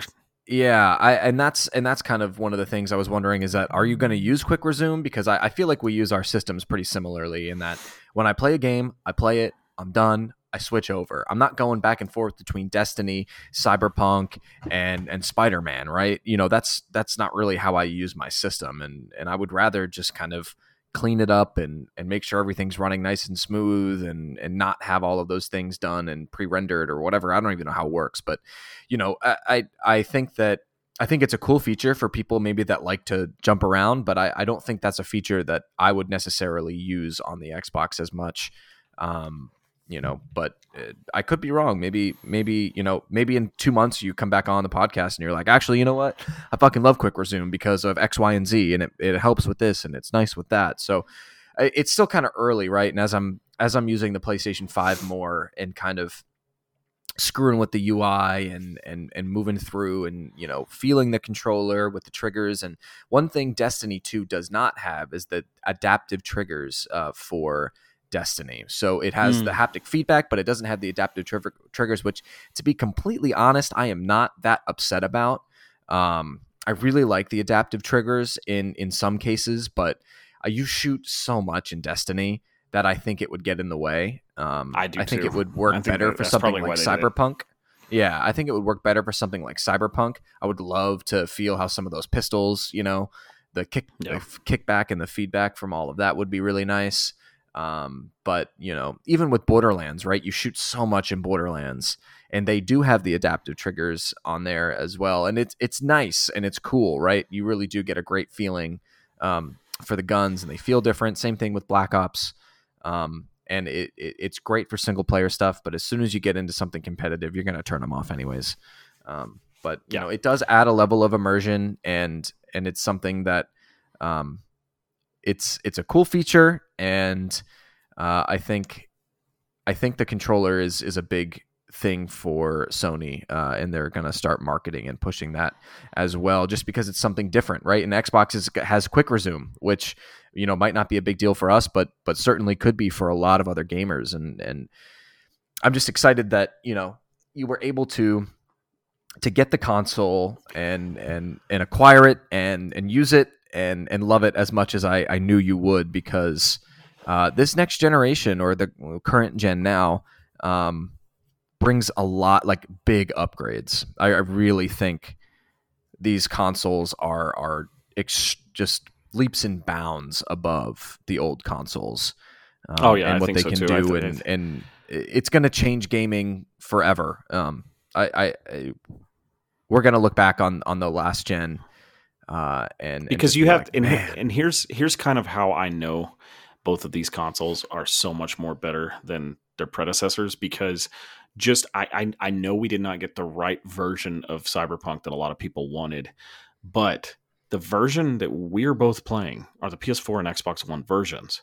Yes. And we are having a night and day difference from everybody else that is playing on last gen. And I think that's just telling of the hardware. Like, yes, the, the granted, neither one of us are where the game should be, but it is it is actually playable on PS4 or excuse me PS5 and Series X as to where it is completely almost unplayable on Xbox One and PS4. So yes. that alone is just kind of telling to me that if an unoptimized last gen version of that game runs so much better on the Series X, like I can't wait to see what games that are made for these consoles actually do, and it, it's it's going to be fun.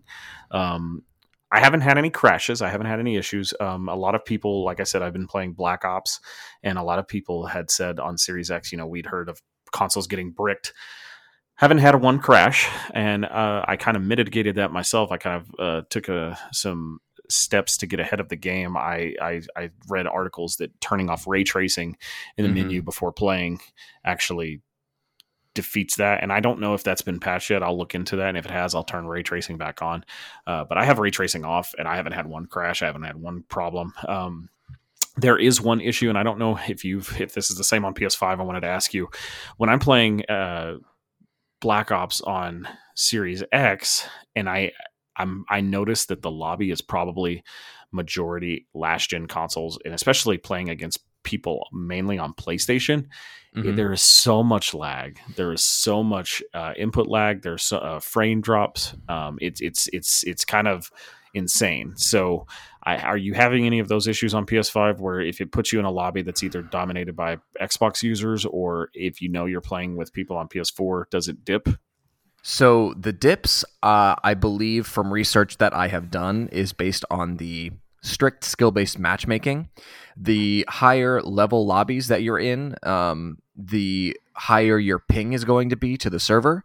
Um, there are a couple YouTube channels that did a deep dive into the skill based matchmaking. One of them, shout out to XclusiveAce, he's my favorite. Um, he did a deep dive into the skill based matchmaking, and he and a couple other uh, YouTubers found that on the accounts because they, they do it with a bunch of different accounts right? Scrub account normal account and then their accounts which are a higher level. They are getting higher ping and more packet loss in those lobbies than people who are bad at the game. So since you're good at the game a big reason that you're seeing that and something that i'm seeing as well is you're experiencing higher ping to the server because they are instead of what normally happens in a multiplayer game without the strict skill-based matchmaking is that they find the best lobby, your bet the best ping to the mm. lobby, and that's where you're going to play. But now what they're doing is they're punishing even further good players by putting them with better players, which you could be you're in Texas, you could be matched up with a server someone playing in Northern California because that's where the people that are playing at your skill level are, and that's where everyone's going to be pinged from.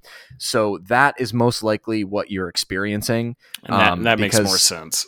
Yeah, and that's what I'm experiencing as well, right? And uh, you know, you can tank your KD to get those smoother lobbies, but it's it's just kind of a mess right now on on Black Ops. I'll get off my mm. soapbox about skill based matchmaking. It, it's really yeah, it's just an it, it's it's, it's just annoying. It's stupid. It, they need to get rid of it and and add pubs and uh, comp- competitive right. lobbies. It, it's it's yeah. not that fucking hard. I don't understand why they don't do it. Well, they're because they're um, protecting casuals and and they're protecting the people that don't buy the game every year, and and and it's fine, right? Uh, whatever whatever you want to do, uh, you know, to each their own. But it's it's not nearly as fun when I can't just jump on Black Ops and play a couple fun games. I I literally have to sweat around every single fucking mm-hmm. game um, and my KD's still at like a one, one point five, right? And it's just like, uh, yeah, it, that's that's so that's what you're experiencing, um, and it's not just you. A, a lot of people are, and it's it's mainly people that are skilled at the game. Yeah, playing Destiny on uh, Series X has been a lot of fun as well. Um, that's that's uh, Destiny two and Cyberpunk are pretty much the only games that I'm playing right now, other than trying to get through that Gears five campaign with uh with my friend because co-oping that game is that's that's that's what makes Gears Gears of War games fun. You've always been able to co-op the game with somebody you want, whether it's split screen or online co-op that they added in four. Um, it may have been in three in Judgment. I'm not sure, but um, but yeah, it's it's those games are a lot of fun. I can't wait to get back into playing. I'm probably going to go play some Cyberpunk when we get done playing doing this podcast. Yeah. Uh, I like the Series X. Um, I really want a PS5 just for Demon Souls, but I keep and I almost almost bought one the other day because I had a chance, and I was like, I really didn't need to spend that money because I need to get more Christmas gifts for my family. so I didn't. I didn't do it, and it was just kind of like. Um, I'll I just need to wait, right? Like I'll probably get a PS5 once either Horizon or God of War come out, yeah. which that's not probably happening till end of Mayish for either one of those, probably. And I think I think God of War is not coming out next year. I don't. I think that's a 2022 game. I think so too. Um, but um, I do want to play Ghosts and things like that. So uh, yes, I do want to play a PlayStation Five, but uh, having the Series X now, I'm I'm I'm I am I have sustained my I've qualmed my my angst to play a next gen console. So I'm I'm having Yeah. a lot of fun with it. Ke- Kevin, do you have any more questions on the Series X?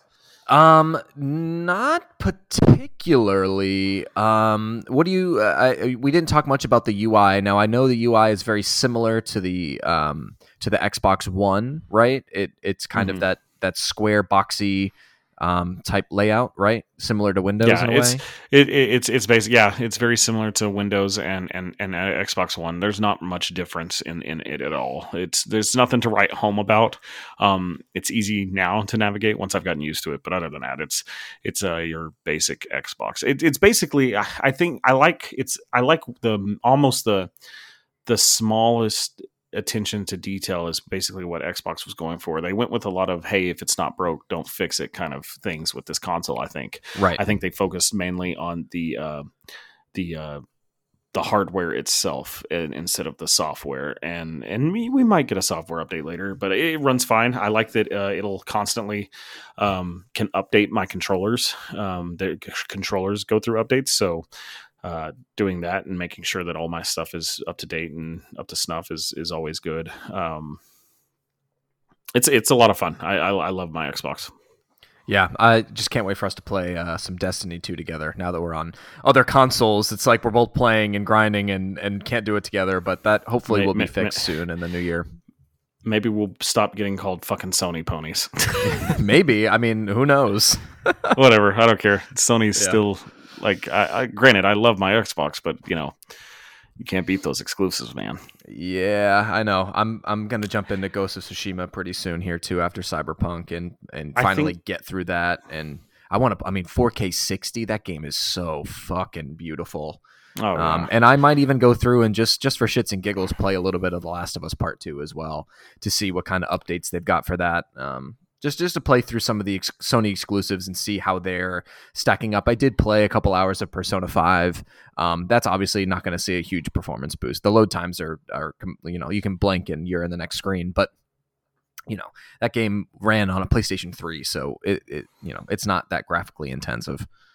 yeah. I think I think Xbox will have. Um, I think this year we'll see a lot of uh, big announcements for for them moving forward to, to help compete with Sony, and it, it'll be it'll be fun. But I think I'm gonna go download some uh, Battlefront 2 and start playing that. I uh, I'm on a Star Wars kick right now because have you seen the finale to No, Mandalorian I'm yet? so behind Mandalorian. I've only watched one episode. My God, you've only watched one episode Yes, of the I know. new season, or even of, last season? of all Mand- of all the Mandalorian. What? I it's so hard. Casey doesn't like watching the Mandal. She doesn't like watching shows she doesn't know about. So I, I've got to like bribe her into into watching it because I everyone You- I, it's, literally a show that is screaming my name, not just Dude. calling, screaming.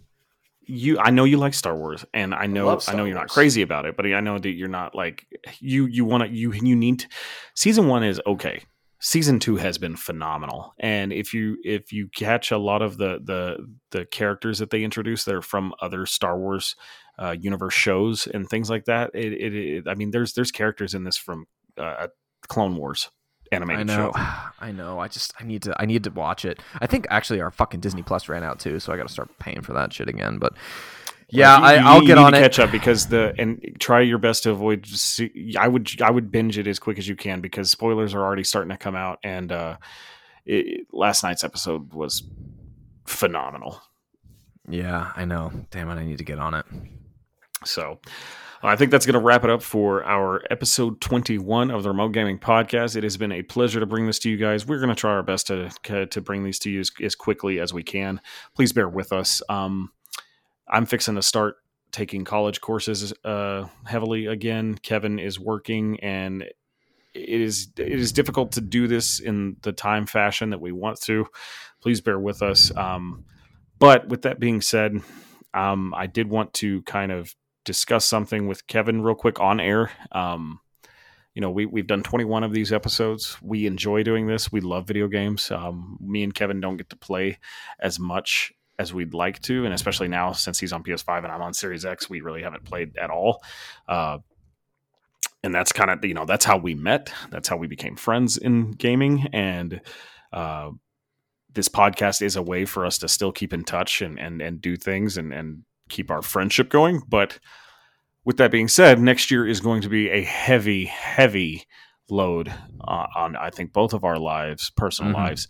Um, Kevin, I think I would like to, if you're listening, um, uh, reach out to us, please. Get a hold yeah. of us and tell us that you enjoy this podcast. Um, we because we're only going to keep doing this if we are reaching an audience. So please write to us, remote gaming podcast at gmail.com, and tell us that what you like about the podcast. Tell us you don't want this thing to end, and uh, we, we, will keep it going. I promise you, we will keep it going in some fashion. But if if the audience isn't there for it, um, you know. I, I, I, I don't want to say we're going to kill it, but it's definitely going to be put on the back burner probably in some fashion. Yeah. And I, it's just inevitable. It, it, comes down to that. If you know, we, we like doing this as a hobby. It's fun for us, um, but we also want to make content for people. And if if this isn't something that you enjoy, or if you have an outlet or podcast that you think is better, I'd like to hear about that too, so I could give it a listen and, and kind of uh, let us know what we could do to make ours better. But uh, please, if you enjoy listening to this podcast and you want it to keep going, please write in, tell us remote gaming podcast at gmail.com. Uh, I am Joseph King. I am Kevin Corkum. And we will see you guys hopefully next week. We'd love to yes. hear from you.